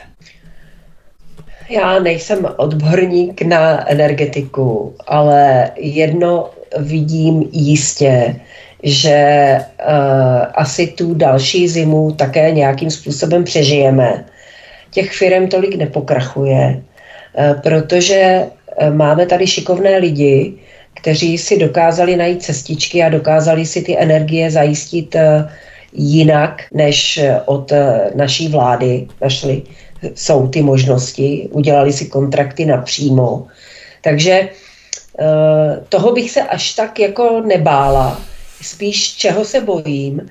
Eh, bojím se toho, že jak pořád všichni všechno eh, se učí obcházet a učí se hledat, tak vlastně to neprospívá tomu, aby došlo k nějaké změně k lepšímu, jo? že vlastně se ten stav konzervuje. Takže mm, to se mi, to se mi jako moc nelíbí. Místo ty, ty firmy místo toho, aby tlačili na tu vládu, eh, tak eh, si našli svoje dodavatele a je jim to jedno, že, eh, že, že ta vláda to dělá špatně. To jako to mě nenaplňuje nějakým, nějakým optimismem. Oni tu vládu volili totiž. Hm? Mm, samozřejmě. to, bude, to bude asi ono. to je něco podobného, já bych možná ještě překlenul ten prostor teď, než se tedy vypravím na Blízký východ, tak ještě bych se zastavil u vysokých škol, kdy se média dojímají nad tím, jak eh, nějaký asistent bere jenom 57 tisíc chudák jo, a, a tak dále. Přitom oni jsou také ten elektorát právě TOP 09, stan, Pirátů oni a tak dále. Volili, oni, oni teď volili, kňučí, tak. vysoké školy teď kňučí, hmm. že jim vláda má i že se podfinancovává vysoké školy. No. Jak se na to díváš, Míšo? No já se na to dívám tak, že tahle vláda sekunduje tomu zahraničnímu kapelko kapitálu a zahraničním koncernům a ti jsou na prvním místě banky, eh, velkokapitál západně a tak dále, energetické společnosti cizí, ty budou dostávat hlavní zisky. Takže nějací voliči tady, ať jsou to vysokoškoláci, kteří se cítí jako lepšolit, eh, za nějakou lojalitu, že volili tuhletu vládu, anebo dokonce aktivitu, že volili tuhletu vládu a očekávají za to nějaké zisky, Jasně. tak jsou až na druhém nebo třetím nebo možná pátém místě. Nejsou na první, na první jsou úplně jiní páničci. No a to oni tak nějak nevěděli ve své, dá se říct, spíše aroganci a hlouposti. Mysleli si, že za lojalitu budou odměněni, ale jo, oni jim nakonec taky ještě nějaký žvanec přihodí. Asi nepřihodí, jo. Nepřihodí, Malý, Co si myslíš ty, Evi? Myslíš, že malý. splácení té lojality oni si představovali právě, jak říkala Míše, mm, že budou lojální, podlézat vládě, být oni, servilní, takže dostanou hodně peněz. Oni se mají těšit z toho, že máme premiéra, za kterého se nemusíme stydět, protože hezky vypadá a hezky mluví. Jo, že máme určitě, prezidenta, no. za kterého se nemusíme stydět. Yeah. A to, Krásný. že... Eh, tak to, že zatím to nestačí, první, oni ty prachy, jo. Nestačí, ale to, vždycky. Dobrý, no. to, to, že na prvním místě, mhm. to, že na prvním místě jsou americké zbrojovky a mhm. český člověk a český volič eh, pěti koalice je až na 85. místě, jim má vynahradit právě ta krása toho Ten našeho pocit, prezidenta. Pocit ten jo. pocit, pocit, že přispěli emoce. k tomu, že máme prezidenta s hezky zastříženou kratkou. Takže mají to, co ano. Mhm. A e, ještě to bude pokračovat. Samozřejmě, že teďka kňučí, e, teďka kňučí e, vysokoškolští pedagogové a budou za chvilku kňučet další budou kňučet neziskovky, protože nebude na to ta vláda mít peníze. A jestli bude chtít uh, uh, sypat do chřtánu amerických zbrojovek, No musí. Protože musí. tak, eh, tak musí. Priorita, musí. Tak samozřejmě, tak samozřejmě bude vyškrabávat z toho dna, kde se bude dát. Jako. Od nás, Takže, ale i od nich. No i lékaři mají tak nějaké takové no, problémy, no všichni. Hm. No, takže já jim to přeju. Já jim to já přeju. Oni mysleli, že se jich to nedotkne, víš? Oni mysleli, že nějak z toho vyproslí, si mysleli. Ale na druhou, na druhou stranu mě pobavilo, protože to mi psala dcera, která která je velmi pracovně vytížená, až z toho skolabovala, byla v nemocnici, takže ta ví, co to je zabrat za práci. A ona mi psala, že v televizi viděla, nebo někde v médiích viděla nějakého vysokoškolského pedagoga, který si stěžoval, že bere 35 tisíc hrubého a učí 14 hodin týdně. Mm-hmm. Jako, že za 14 hodin týdně bere 35 tisíc hrubého, ve volném čase samozřejmě dělá různé granty a tak mm. dále. Jasně, jasně. Jo, to má mnohem tam, větší plát. Jsem, to, jsem tam věřit. nějakou bakalářku, diplomku, no, tomu ale opravdu to nevypadá, že by ten člověk byl vytížený a musel pracovat 12 hodin denně. Takže ona mi říkala, ten plat bude větší, co tady ten člověk chce, co by chtěli za 14 hodin týdně.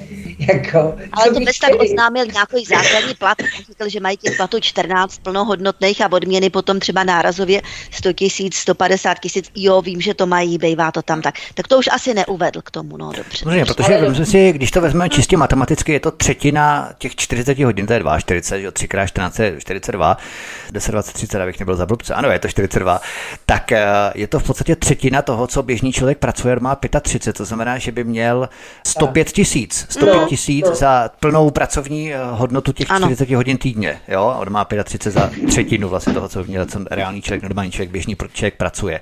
Takže, takže jenom, abychom si to brali čistě matematicky. Evi, ty si chtěla ještě něco doplnit k tomu? Ne, já jsem jako jenom chtěla říct, že tady ti lidé místo toho, aby chodili demonstrovat, tak eh, mají podat výpověď a mají si jít živit nějakou normální prací. Nějaký opravdu nějaký odborný asistent na filozofické fakultě mě absolutně nedojímá. A to bych považovala jako, že když chce chodit do práce a mít to jako koníček, tak se musí smířit s tím, že bude brát takhle málo peněz. Ale jestli chce vydělávat víc, tak ať jde dělat někde do průmyslu, do hospodářství, ať jde dělat něco produktivního. Jo, ale jak si vychovávat studenty, kteří vycházejí hmm. ze školy s absolutně vymítými mozky, to vůbec to vůbec jo, ale... ne, je ne, ne, ne, jim nedává možnost nárokovat si vyšší plat. Jenže to on zase ví, že tam by makal těch 42 hodin a taky by měl stejný plat, víš, takže to zase... tak oni vysoké školy byly servilní vždycky to za, za Karla IV. Eh, Karlova univerzita, když ji založil v roce 1348, tak tam excelovala církev, že církev měla velmi eh, vysoké, eh, řekněme, renomé v rámci vysoké školy a všechny kapituly a kláštery a tak dál. A samozřejmě se odráželo i v vysoké škole, protože tam vlastně chodili studenti, kteří se chtěli právě v té církvi uživit. Tam nás šli taky na ruku a v podstatě podpora toho serešovského typu těch univerzit je tady pořád už od toho 14. století, ale pojďme se teď podívat na Blízký východ v rámci dalšího tématu, které tady máme, Míše Ulišová. Hmm. Podstata spočívala v tom, že Hamas zaútočil na diskotéku s cizinci, což za sebou zanechalo mnoho mrtvých. Izrael se tím stylizuje do role oběti, ale stále hmm. více se ukazuje, že to selhání Mosadu bylo plánované v rámci hmm. toho útoku. Zaslouží si Izrael podle tebe tu drilovanou nálepku oběti? Tohle toto je velmi, velmi zajímavé téma, velmi ošemetné, takže já jako se snažím tady v tomhle apelovat na lidi, aby byli zdrženliví. E, u nás, zejména tady v našich končinách českých, vidím takovou ohromnou euforickou, romantickou podporu toho Izraele, kdy ten hrdinný, statečný Izrael teďka nás tady jako osvobodí jako t- od těch všech nepřátel, jo. Já si nejsem jistá, jestli je to takhle jednoduché. Eh, uvědomme si, že Izrael je prostě jen další hvězda na americké vlajce, že americké zájmy rovná se izraelské zájmy, eh, takže toto tam hraje, tady ta geopolitika tam hraje velikánskou roli, to je strašně důležité vnímat, jo, než se přikloníme tak jednostranně a s takovým romantickým pojetím tady na tuhle stranu. Samozřejmě, že ani nějaké muslimské tady e, islámské zájmy nejsou naše zájmy, takže já tam nějak nevím, nevidím žádné naše tady v tomhletom konfliktu. Nicméně je velice zajímavá rozdílná propaganda americká a západoevropská. A tady bych řekla, že eh, vidím, jak je si důvod také ty geopolitiky. Eh, například takové Německo. Eh, Německo má 15 letou smlouvu teďka s Katarem na plyn, že mu Katar bude dodávat nějaké velikánské dodávky plynu, protože Německo se přece odpoutalo od Ruska, takže má tu, má tu smlouvu s Katarem. No jenom, že Katar v Kataru sídlí vlastně to vedení Hamásu a Katar vlastně podporuje a platí Hamás. Jo? Takže Eh, tady jsou nějaké takové třecí plochy. Amerika to zase jednoznačně podporuje ten Izrael, ta Evropa má nějaké ty zpřátelené zase ty vazby tady na tu Palestínu a tady na tyhle ty arabské země právě proto, že je nucena od nich teďkom brát ty energie. Jo? Takže to tam hraje také velikánskou roli, jakou propagandu, jaká bude vyznívat v západní Evropě a jaká v Americe. No jenomže my jsme americká kolonie, my, my Česká republika, jo, takže my budeme přijímat tu americkou propagandu a ta bude teda striktně pro izraelská. Teď připravme se na to, ta masáž bude velká. Eva Hrindová, samozřejmě praxe dělá mistra. Viděli jsme to na 11. září, kdy už je jasné snad i šimpanzům v Pražské zoo, že šlo o jakousi inscenaci apokalypsy pro budoucí dobyvačné války v Iráku a v Afganistánu, ale opět vidíme, že praxe dělá mistra. Myslíš, že tento izraelský inside job bychom to mohli nazvat, je hmm. stejnou technikou, jako bylo právě 11. září. I když dokonalenou hledala se prostě jenom záminka pro konečné řešení v podobě té palestinské otázky. Já bych tady v tomto byla taky, jak říkala Míša, byla bych v tom zdrženlivá, uh, protože uh, není, uh, jako je to jakási velmocenská hra mocných. Hmm. mě, já opravdu Eh, se nemohu přiklonit na žádnou stranu a je mi až nepříjemné, když vidím, jak někdo si prostě vylepuje eh, dává si na hlavu ty, ty jarmulky a mm-hmm. já nevím co všechno a eh, úplně odporní politici, kteří lezou do zadku vždy a komukoliv, teď se hrdě bíjí v prsa a jdou se pomalu postavit na barikády jako ke Gaze na obranu Izraele. To je mi opravdu mm, až nepříjemné, ale hmm. stejně tak je mi nepříjemné ta podpora té Palestiny, jo? Hmm. protože uh, ať, je, ať už je propaganda jakákoliv, tak uh, prostě ten terorismus, ta, ta radost z toho zabíjení, to mě jako ženě, eh, jako ženě, která eh, od roku 2015 tady eh, upozorňuji na rizika, která vyplývají z fanatického islámu, to jako nemůžu přehlédnout. A mm. se mnou se na, na mém profilu tam hádala nějaká muslimka nebo něco, že mám se postavit na stranu Palestiny. Jako proč bych se měla stavět na stranu Palestiny? Jako? Já mm. se stavím na stranu jako svojí, to znamená hmm. občana České republiky a jestli vidím nějaké riziko, tak vidím riziko opravdu rozpoutání velkého světového konfliktu mnohem ve větší míře, než to hrozilo z toho konfliktu na Ukrajině mezi hmm. Ruskem a Ukrajinou. A to jako uh, nebudu podkuřovat žádné straně. Jako. Ano. Budu, budu vyzývat k jakési zdrženlivosti. Opravdu nemohu zavírat oči nad uh, islámským fanatismem, hmm. který je esencí hnutí Hamas. Jako když uh, jsem viděla ty videa, jak tam se radovali z toho, že někoho zabíjejí, to je, to je prostě, to je úplně jiný, jiná civilizace a vychází to z toho islámu jako takového, že ty lidi a ty děti v té Palestině jsou od malinka, teď, toho, teď jsme to sdíleli od roku 2015, jak ty palestinci jsou odmala v té těch školách a podporovala to Evropská unie, podporovala to pen, financema, jak oni mají, jak my máme slabíkáře, že Emma má mámu, máma má mísu a táta mele maso, tak oni mají, že Abdul zabije žida, jo, a já nevím, co hmm. všechno. To je, a je úplně jedno, jestli se vám žid líbí nebo nelíbí, jde o to, že se děti vychovávají k vraždění. A já s tím nemůžu souhlasit. Ať je, eh, prostě mám s tím velký problém, jo. Hmm. A mm, Eh, jak říkám, buďme zdrženliví. Eh, je mi směšné, když tady naši politici lezli do zadku katarským a saudsko-arabským šejkům a teď uh-huh. vlastně zase prostě řvou na, na straně Izraele proti ním. A od uh-huh. koho tady chtějí brát tu ropu? Jako? Ať no. mi to vysvětlí. No. Napřed tak, si nasrali Putina, teď uh-huh. si budou nasírat tady ty Katarčany. Jo, jo. Jako a opravdu, ať se na mě nikdo nezlobí, ať se mě udělá ruského agenta, pořádně přijde jaksi rozumnější spolupracovat s Ruskem, no než s Katarem a Saudskou Arabií. Přesně jako. tak. Oni si to prostě totálně podělaná politika, tady ta eurounijní. Jo. Proto říkám, že teďkom, jenomže jim jak teče dobot, oni musí trošičku jako mm, i s tou Palestinou, rozumíš, že? protože eh, ta Palestina, ten Hamas, ten Katar s ním, to je jedno a to samý a to Německo má 15 letou smlouvu s Katarem, jo, takže teďkom uvidíme trošičku jinou propagandu ze západní Evropy a trošičku jinou z Ameriky. My se teď přikloníme na tu americkou, to znamená, to bude ta jednoznačně pro izraelská, protože my jsme ta americká kolonie, to, Praha je to centrum, jo? No. Ale bude to, bude to jako proti vůli Evropské unie. Já jsem viděla něco... Ano. Mocenský tenzor. Bude to zajímavé, tenzor. velmi Já vám zajímavé. Řeknu, mm-hmm. to mě velmi zaujalo a pobavilo, eh, když politik, eh, myslím, že se jmenuje Vít Kolář, a je to syn toho přítele na hradě, eh, toho koláře, který vlastně řídí našeho prezidenta, a je to ten kolář, který zařídil, že zmizela jo, z Prahy Socha Koněva. Jo, no to je.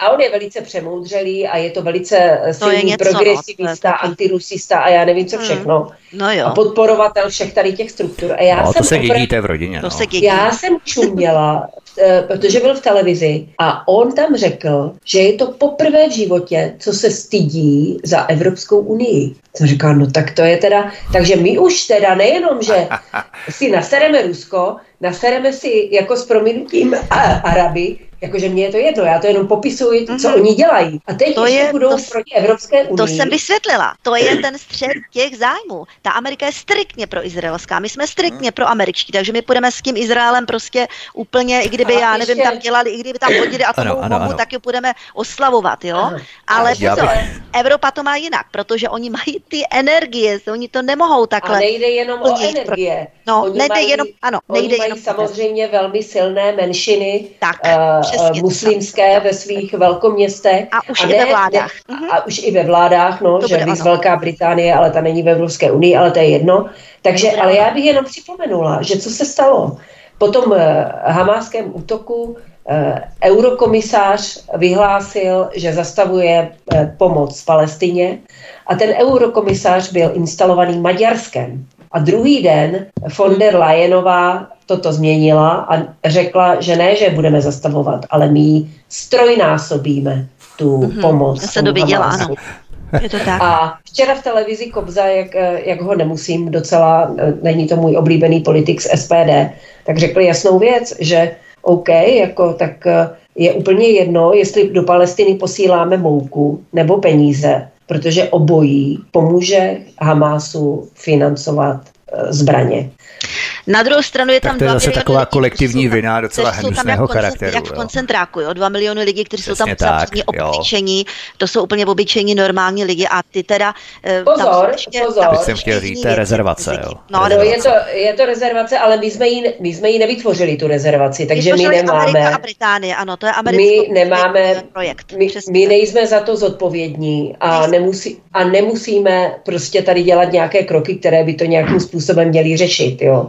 No, my ne, ale akorát, prostě tam jsou namočení američani, no, v tom. My akorát nemáme přilévat olej do ohně. To si hmm. myslím, že jako by jsme měli, hmm. ano, souhlasím, to budem, no. hmm. souhlasím Dobrá. s tím, že nějaká, nějaká pomoc humanitární by mít měla, ale já bych jenom upozornila na jeden důležitý fakt, kterýho si málo kdo všimnul, že Egypt jako možné místo, kam mohli lidé z Gazy uh, jít do exilu, tak eh, Egypt velmi dlouho váha, jestli ty lidi přijme.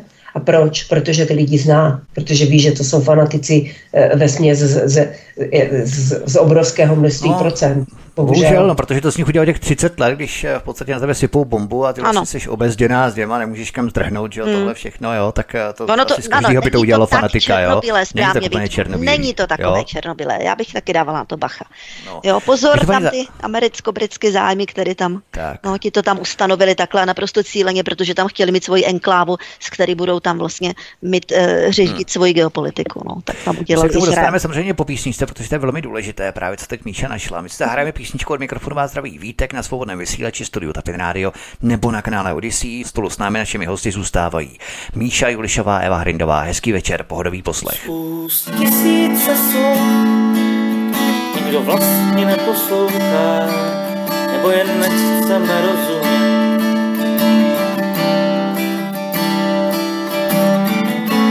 Kdo má v hlavě nenažraného brouka, Někdo si myslí, že mu patří sil.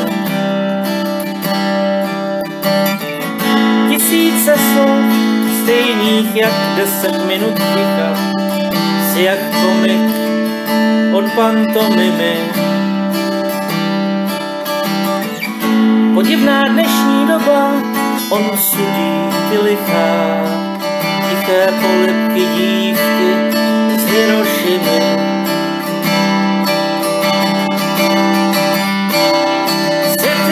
Babylonská věž, všude je to kousek, jsme si čím dál víc vzdáleni.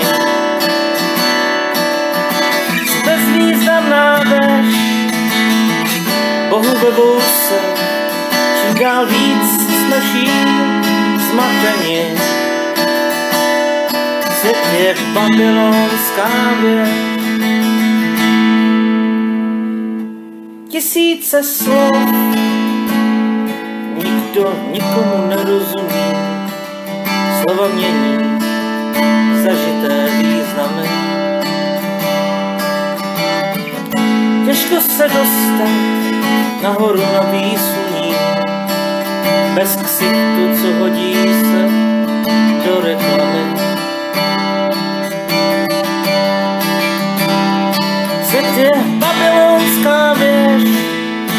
Všude je to kousek, jsme si čím dál víc vzdáleni. Jsi bezvýznamná věž, Bohu ve vouse, čím dál víc jsme vším zmateni. Svět je babylonská věž, svět je babylonská věž, Svět je babylonská věž, svět je babylonská věž, babylonská. Od mikrofonu svobodného vysílače nebo na kanále Odisí vás zdraví Vítek. Vítám vás při posledním čtvrtém vstupu našeho vysílání, kratším vstupu, který budeme teď znovu opět mít s Míšou Julišovou, blogerkou Evou Hrindovou, blogerkou nakladatelkou Evou Hrindovou. Míša Julišová Nevyřeší tím Izraelci vlastně jeden zcela zásadní vedlejší problém. Nejen, že plánují vyklizení Palestiny jednou provždy a mm-hmm. trvalé okupování této oblasti, stejně například jako nedávno anektované Golanské výšiny. Ale kam všichni ti palestinci potom ve finále půjdou? No, mm-hmm. přece z větší části do Evropy. Čili máme ano. na krku ještě větší migrační mm-hmm. krizi, za kterou můžeme poděkovat Izraeli. Nejen z Afriky nebo ze Sýrie, mm-hmm. ale také z Palestiny. Máš pravdu. Ano, izraelské zájmy rovná se americké zájmy a zase jsme u té podstaty, kdy vlastně my už jsme se o tom tady bavili několikrát, že koho to posílí, když Evropa nebo Evropská unie oslabí, posílí to Ameriku. Oni nejsou žádní naši tady spojenci nejvěrnější, nejlepší, nejekonomičtější a nejbohatší. Jo? E, nej, jako nejbohatší, myslím, morálně nejbohatší pro nás. Jo? Naopak. Jo? Takže kdo tady podporoval tady tuhle migraci do Evropy? E, vazalské evropské e, státy, e, politici, kteří podléhají té politice americké a tak dále. Takže ono, když tohle toto domyslíš do těch důsledků, které si Vítko načal, tak ono to s tím vyloženě souzní. Tam v té oblasti teda 2 miliony lidí, jo, no tak ano, kam půjdou, tam je nechcou, protože zase nejde jenom o to, že si uvědomují, jak jsou to zradikalizovaní lidé, ale co se tím způsobí dál, jaké to bude mít geopolitické důsledky, ehm, do čeho se zapletou a namočí, jo, a tak dále. Jo, takže tam to, tohle toto jako je mnohem, mnohem více vrstev, to má postupně se to bude odkrývat. Není to takové jednoznačné, já nejsem žádný tady islámský tenhle, že bych tady chtěla aby přijímat nějaký muslimy, to v žádném případě to všichni víme, jaký na to máme názor. Zároveň nemohu podporovat ty americké zájmy, protože vím, že nejsou čistné, čestné, nejsou čisté. Všichni víme, co způsobili po celém světě, kam hmm. směřují. Jo? Takže ani tady těmto zájmům nevěřím, že by tentokrát byly nějaké bohulibé, že by měli zájem něco vyřešit a, a prostě teďka to tam nějak sklidnit a tak dále.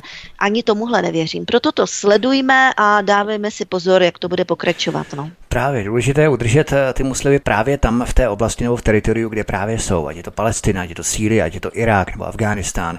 Ať tam zůstanou, rozvíjejí mm, si tu vlastní ano. zem, ale ne, ať právě migrují do Evropy. Ať se nedají do pochodu. Mm-hmm, tak, to, tohle to je dá do pochodu, no jasný, já vím. Přesně, přesně. Mm. Eva Hrindová všechno nasvědčuje tomu, že vládnoucí kult globálních elit chce rozpoutat další válku, tentokrát na Blízkém východě. Myslíš, že tato válka je stejně nebezpečná, možná i nebezpečnější? Než na Ukrajině, protože hrozí předůst ve válku světovou? No, tak eh, vzhledem k tomu, v jakém stavu je svět, eh, světová geopolitika, tak každý konflikt hrozí přerůst v něco monstrózního a šíleného. A já bych tady jenom, eh, já bych tady jenom připomenula, že ten, kdo první jako zaútočil, byl Hamas, ne Izrael. A e, připomenula bych taky, že Palestina už několikrát mohla mít svůj stát. Možná ne ideální, možná ne, možná ne takový, jaký by si představovala, ale jak já e, znám to, to, jak ti palestinci se tam chovají nebo jak smýšlí, tak oni prostě ten svůj stát ani snad nechtějí. Oni to odmítli. Oni chtějí jediné. Oni chtějí zlikvidovat židy. Jo? A to zase to zase jako mi nepřijde úplně jako dobré východisko eh, do nějakého solidního fungování, takže proto bych se do toho tam nepletla. Oni ti, jak, jak se říká, nechodíme v jejich botách. Jo?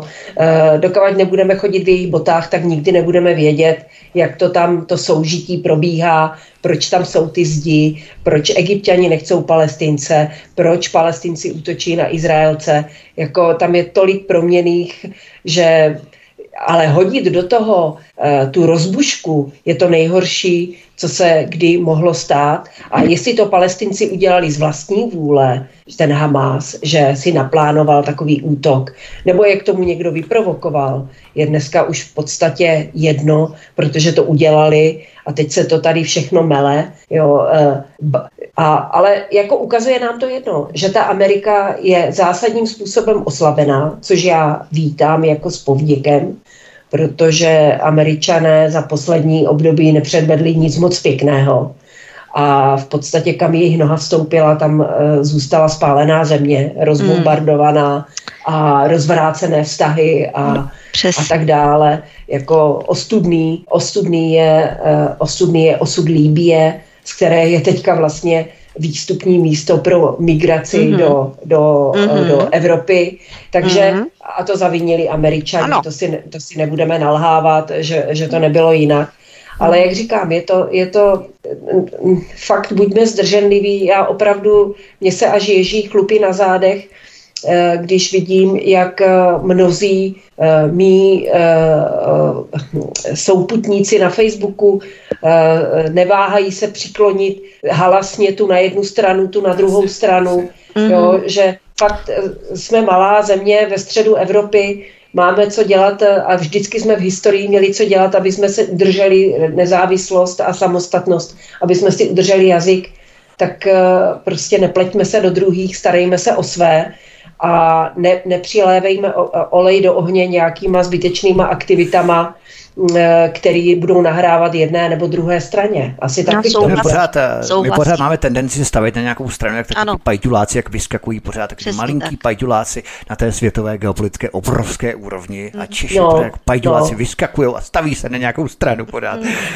Míša Julišová, díky této špinavé inside job operaci vyplynuly na povrch další špinavé kšefty se zbraněmi.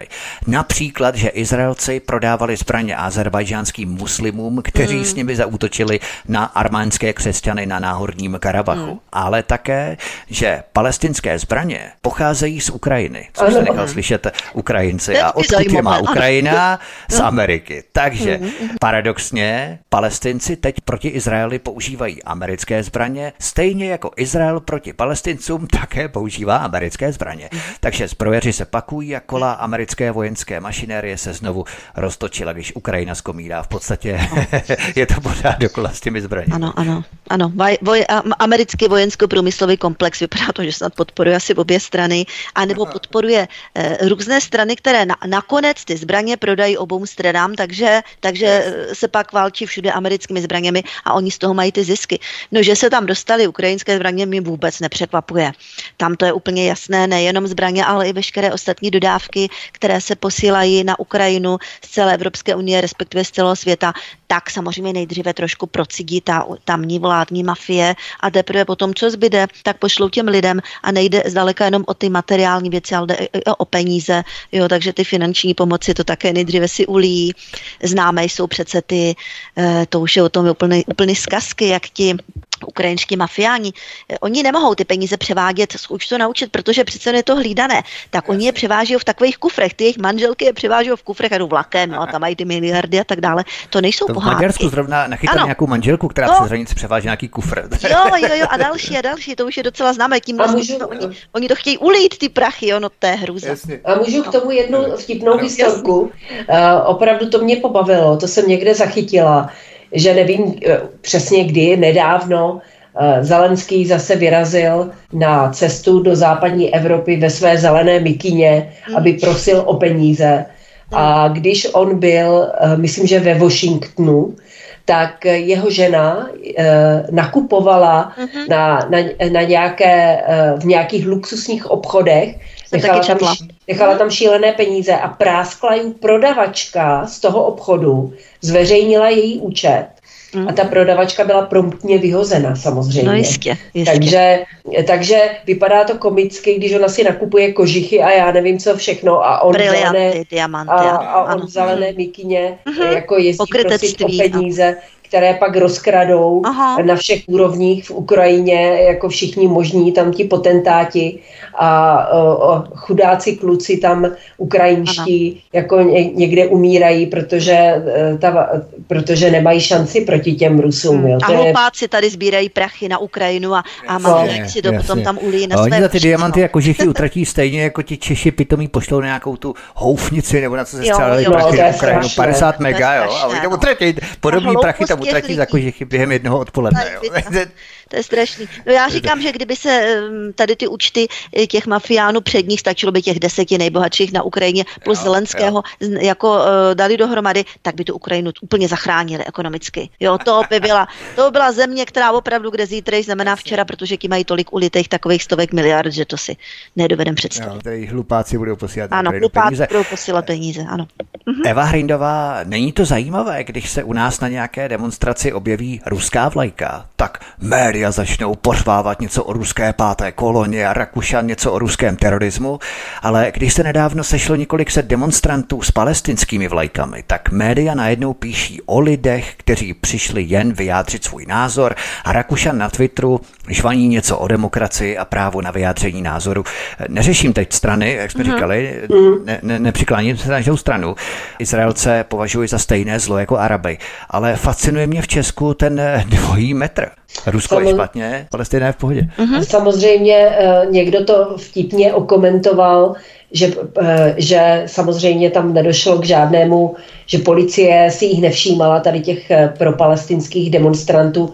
Ovšem něco jiného by bylo, kdyby některý ten, ten propalestinský uh, schvalovatel toho teroru si na, našil na rukáv uh, odznak Wagnerovy armády. To by asi policie zasáhla. Mm-hmm. Takže to je, to je, pokrytectví. To je úplně, úplně absurdní. No. A vlastně i ty, uh, i ty, ty praktiky, ať nemusíme s tím souhlasit a nesouhlasím s žádnou válkou, ale dejme tomu, že válka, která se vede na Ukrajině, tak se vede podle nějakých, podle nějakých uh, válečných pravidel, jo, do, dodržují se tam nějaké věci, nějaký červený kříže tam chodí sbírat ty, jo, že uh-huh. je to podle nějakých válečných pravidel, v rámci možností, i když Ukrajinci se u Arabů taky hodně naučili mm-hmm.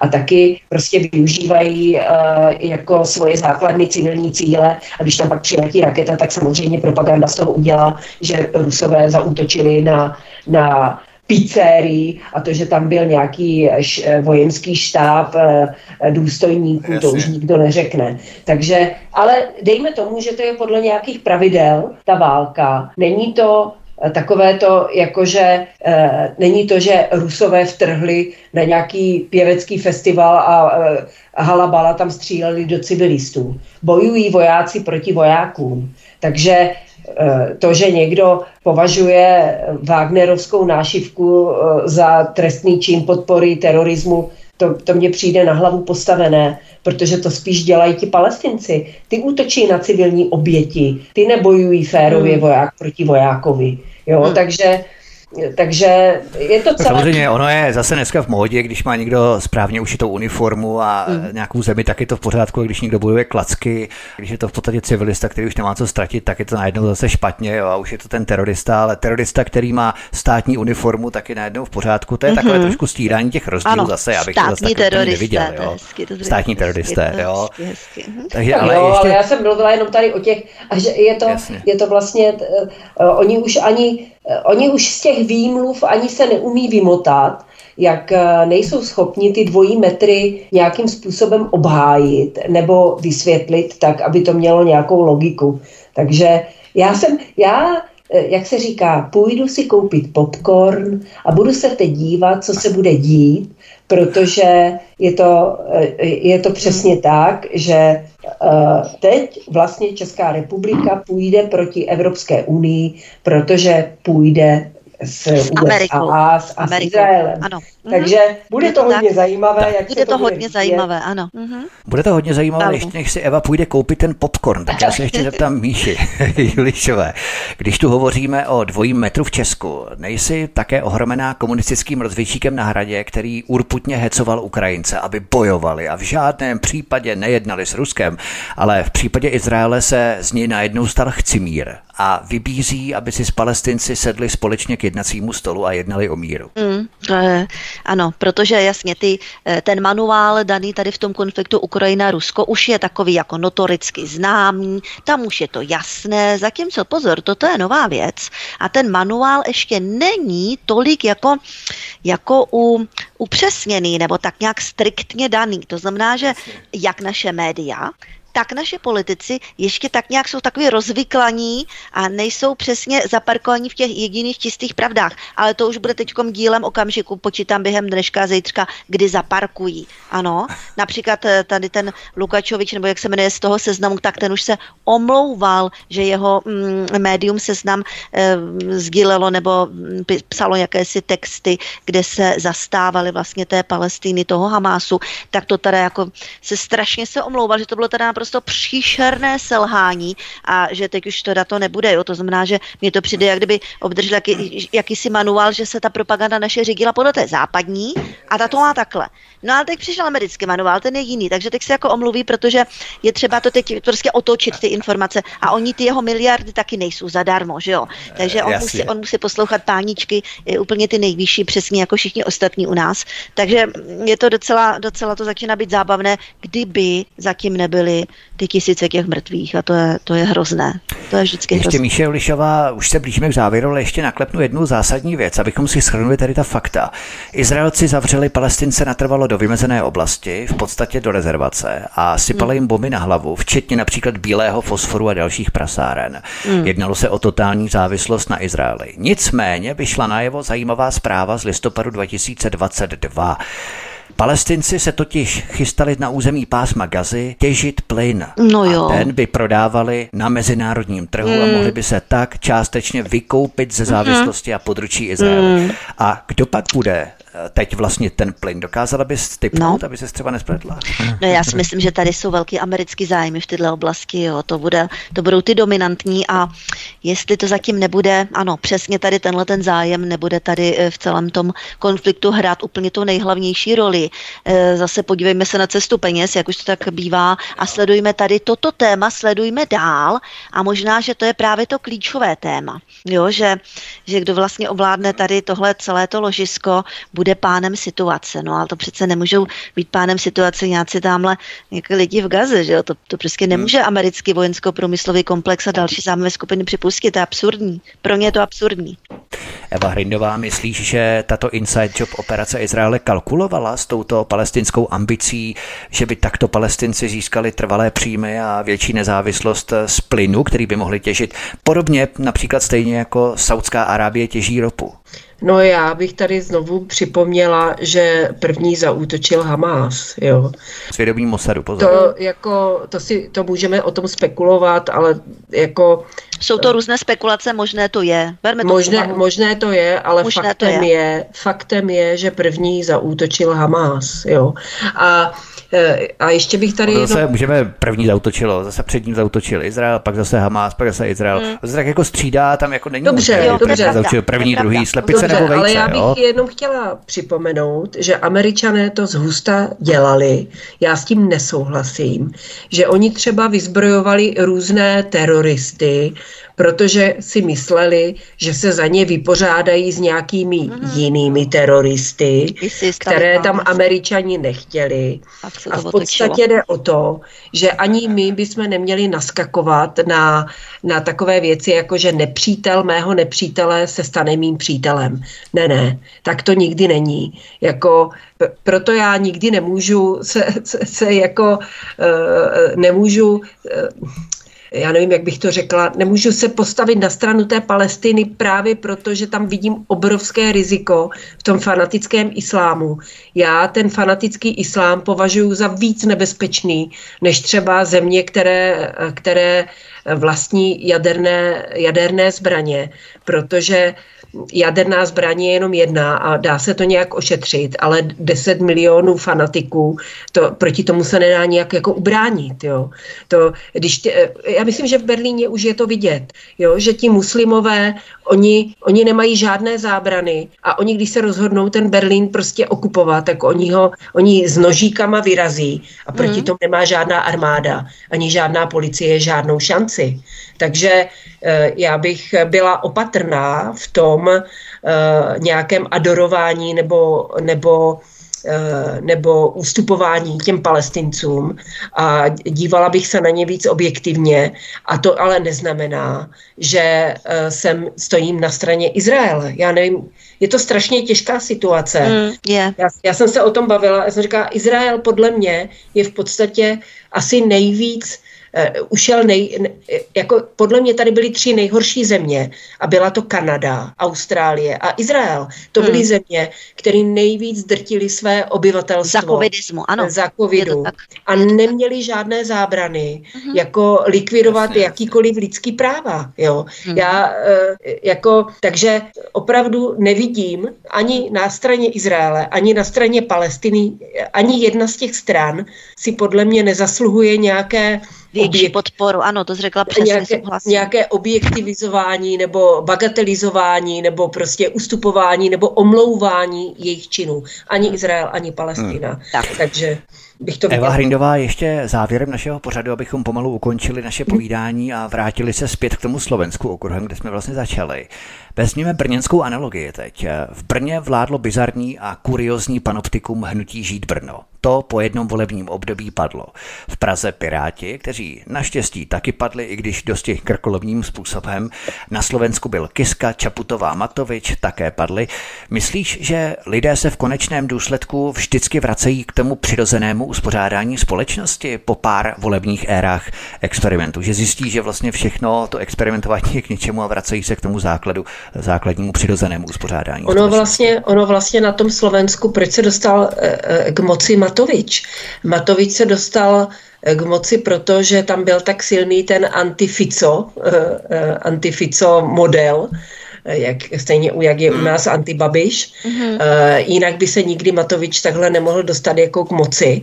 A mm-hmm. když pochopili lidi, že to taky nebylo šťastný, tak teprve teď zvolili toho Fica. Jo? Mm-hmm. Po zkušenosti, Takže, ano. A já si myslím, že nám hodně, hodně nah- bude nahrávat a hodně nahrává to, že jak ta propaganda v těch médiích je taková silná a v podstatě to eh, informování o těch událostech je takové prostě nezáživné, nudné, Eh, ti politici jsou nezáživní, nudní, tak lidé méně sledují zpravodajství hmm. a tím pádem jak si se stávají více imunní vůči té propagandě. Takže jasně, jasně. nakonec, jak řekl John Lennon, eh, nakonec všechno dopadne dobře a jestli to nedopadne dobře, tak to ještě není konec. Není konec, to je krásné. To, je krásné. to jsou hezká slova. Ano. Ještě Míša Ulišová na závěr. Myslíš, že lidé stejně nakonec vždycky zjistí, že hnutí, která jsou jaksi vypreparovaná různými vlivovými skupinami a protěžovaná mass médii, mají dekadentní charakter a že prostě devianti a psychopati mm-hmm. v politice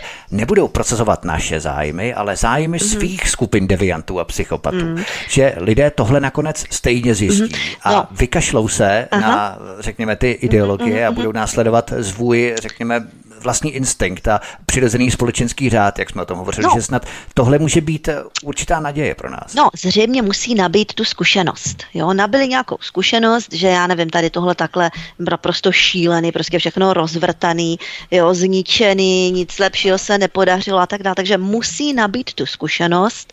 Jo, je to takové jako očkování. Musí pro si nabít, musí si nabít a, a nabít musí si nabít, tady jde o to, aby ale to bylo, mm, ta zkušenost nějaká, aby to očkování platilo platilo i vůči jiným nemocem, jo? aby potom nevy, nepřitáhlo se s nějakou další věcí, teďka se přitáhnou s nějakým e, gigantickým klimatismem a ti sami zase, je, tak jo, tohle už bude ono. Jo. Rozumíš mi, Vítku, jo? Naskočím zase na něco dalšího a zase bude trvat desítky let ne, a zase se ještě zničí další věci, než poznají, řeknou, no, tak tohle teda fakt jako taky blbý, jo. Nevím, nevím, do jaké míry jsou lidi schopni e, svoje zkušenosti z jedné věci, z jedné agendy aplikovat na druhou. Zatím se mi zdá, že mm, žádná sláva, žádná sláva, ale mm. je to krkolomné, pomalé, ale věřme, že snad postupně i ti mladí, a já docela těm mladým věřím, jo, nemyslím takový ti, co je, nemyslím kolem těch 30, myslím takový ti mladí letí. Oni se tváří, že se o nic nezajímají, že jsou jenom pod vlivem propagand, že poslouchají ty youtubery, ale počkejme si na ně, až budou starší. Oni už nebudou mít takový zjistí, mo- uh, že vlastně musí platit ty složenky no jo, zjistí, přesně vlastně, že to tak. ten systém. Jo, jo? Ale eh, mě ještě, já nevím, já to říkám, moje rodiče ještě našetřili na byt, že jsem si ho mohla koupit, mohli jsme si koupit jo. byt. No tak jako našetří současný rodiče těm mladým na byt, no tak už asi nenašetří a tak dále, jo, to je jenom takový jako drobný příklad, eh, který má poměrně široký pokryky. Takže, takže oni padnou do toho všeho, teď jde o to, jak se s tím vypořádají, jestli to brát jako normu, že teda budou opravdu takový pracující otroci zabít a stravu, anebo jestli je to eh, posune k nějakému dalšímu přemýšlení, k nějaké revoltě, a aby ještě ta revolta byla naměřena správným směrem. Aby, ta nebylo, aby tam nebylo ta radikalizace všichni proti všem mezi sebou, nikoli směrem hmm. nahoru. To je hmm. ještě důležitý. Jo. Tak, to je důležité. Nikoli otroci mezi sebou ano, proti otrokářům. Zatím, zatím to je tak mezi sebou docela, no, to je špatné. Tak. To je špatné, nicméně v rámci těch mladých to je taky zásadní věc, kdy oni vlastně zjistí, že nemohou cestovat, mm. protože CO2, plítvali by CO2, ano. nemohou jíst maso, ano, ano. to znamená McDonald's, eh, hovězí, Čím to poleze CO2. Ty agendy, Nemůžou moc, si nabíjet no. pořád ty svoje iPhony mm. každý den, protože elektřina, že je drahá a tak dál a tak dál. A v podstatě tohle všechno je nějakým způsobem bude formovat i v té rozpělosti. Mm, všechno se zdražuje, vlastně nebudou mít ty prachy na to všechno propadly. prostě, jo. jo? No, Hm? Co ty na to, Evi, ještě? Já jsem dělal teda poslední slovo, ale na to bys hm? ještě možná asi mohla zareagovat. Co si myslíš? To, Pamatují se? Určitě to uh, bude mít vliv na to, jak budou uvažovat současní mladí, takoví ti aktivisté kolem těch 30 let věku, tak ještě zažili dobu, kdy tady bohaté neziskovky uh, přijímali lidi a vysoké školy přijímali lidi a a, a v médiích přijímali lidi a, a tak dále za slušné platy, ale uh, teď se propouští, uh-huh. nejsou, nejsou zdroje, v kultuře nejsou zdroje, tam se uh-huh. taky mhm. škrtalo hodně, uh-huh. ve školství. Ve školství tak, tak, tak. se škrtalo, tak. takže uh, teď budou konfrontováni s tím, tak, tak. Tak jestli, jestli, opravdu, jestli opravdu zastávání těch uh, naivních a hloupých ideologií jim nějak pomůže zlepšit život, uh, nebo jestli by nebylo lepší spíš se soustředit na to, aby jsme tady měli všichni dostatek energie, aby jsme měli slušnou práci, aby jsme mohli bezpečně žít, aby nám sem nenahnali miliony prostě utečenců, kteří kteří eh, se nebudou chtít přizpůsobit naší kultuře. Takže eh, uvidíme, uvidíme, co to s nima udělá. No. Ano ta realita. Je taková otazník na závěr, na který si může odpovědět každý sám, každý z nás, ať je mladý nebo starý. My tím končíme, to byla poslední slova, kterými končíme, kterými finišujeme dnešní pořad, protože už opravdu nemáme čas, blíží se celá hodina, vymezený čas, který máme k dispozici. Takže já se rozloučím s Míšou Julišovou, hmm. publicistkou Míšou Julišovou. Míšo, moc děkuji, mě se moc hezky. A za měsíc, pokud to vyjde určitě před hmm. ještě jednou si popovídáme, tak se budu těšit na slyšenou. Ahoj. Taky děkuji za zajímavý rozhovor a přeji pěkný večer všem posluchačům a buďme takový zdrženliví, jak už jsme říkali, sledujme tu situaci, nepropadejme té propagandě, nepropadejme takovým nějakým romantickým, euforickým představám o jedné nebo druhé statečné straně, která to vyřeší. Je to tam složitější, není to černobílé, takže sledujme a pokusme se eh, vnímat všechno v tom geopolitickém kontextu. Pěkný večer. Eva Hrindová, nakladatelka a blogerka, byla naším druhým hostem. Evi, moc děkuji, mě se moc hezky a za měsíc plus minus se budu taky těšit na slyšenou. Ahoj. Ahoj a hezký večer všem a budu se těšit zase někdy na slyšenou. Tento i ostatní pořad si, milí posluchači, stáhněte buď ve formátu MP3 na našem webu, na naší webové prezentaci svobodný pomlčka vysílač.cz, případně si nás najdete i na podcastech, a nebo zavítejte na kanál Odyssey, tady odtud prosím sdílejte tento pořad eh, naší zajímavou pestrou debatu, pokud chcete, aby se k nám připojili i více lidí, abychom se mohli zlepšovat a třeba i vnášet do debat na kanále Odyssey více názorů pod pořady, tady můžete komentovat, sdílet s námi vaše názory nebo s ostatními i vaše názory, doplnění, postřehy, cokoliv, jakákoliv interakce bude maximálně vítaná. Takže to by bylo všechno, mějte se moc hezky. Od mikrofonu vás zdraví Vítek na svobodném vysílači nebo studio Tapin Radio, případně na kanále Odyssey. Mějte se hezky a příště se s vámi opět těším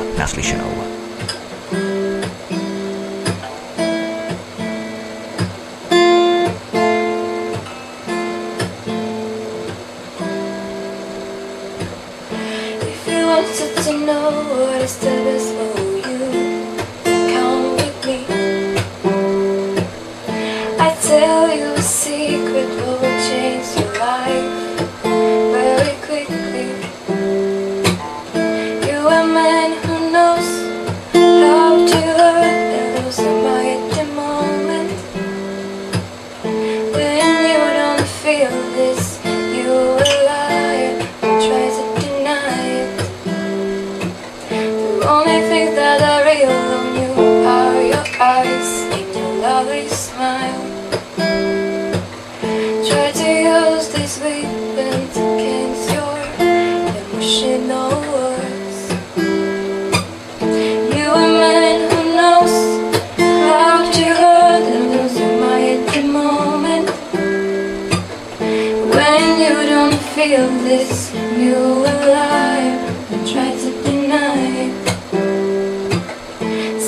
down beside me. Take your guitar and sing your song. Notice your fouls, look around you And tell me what's wrong.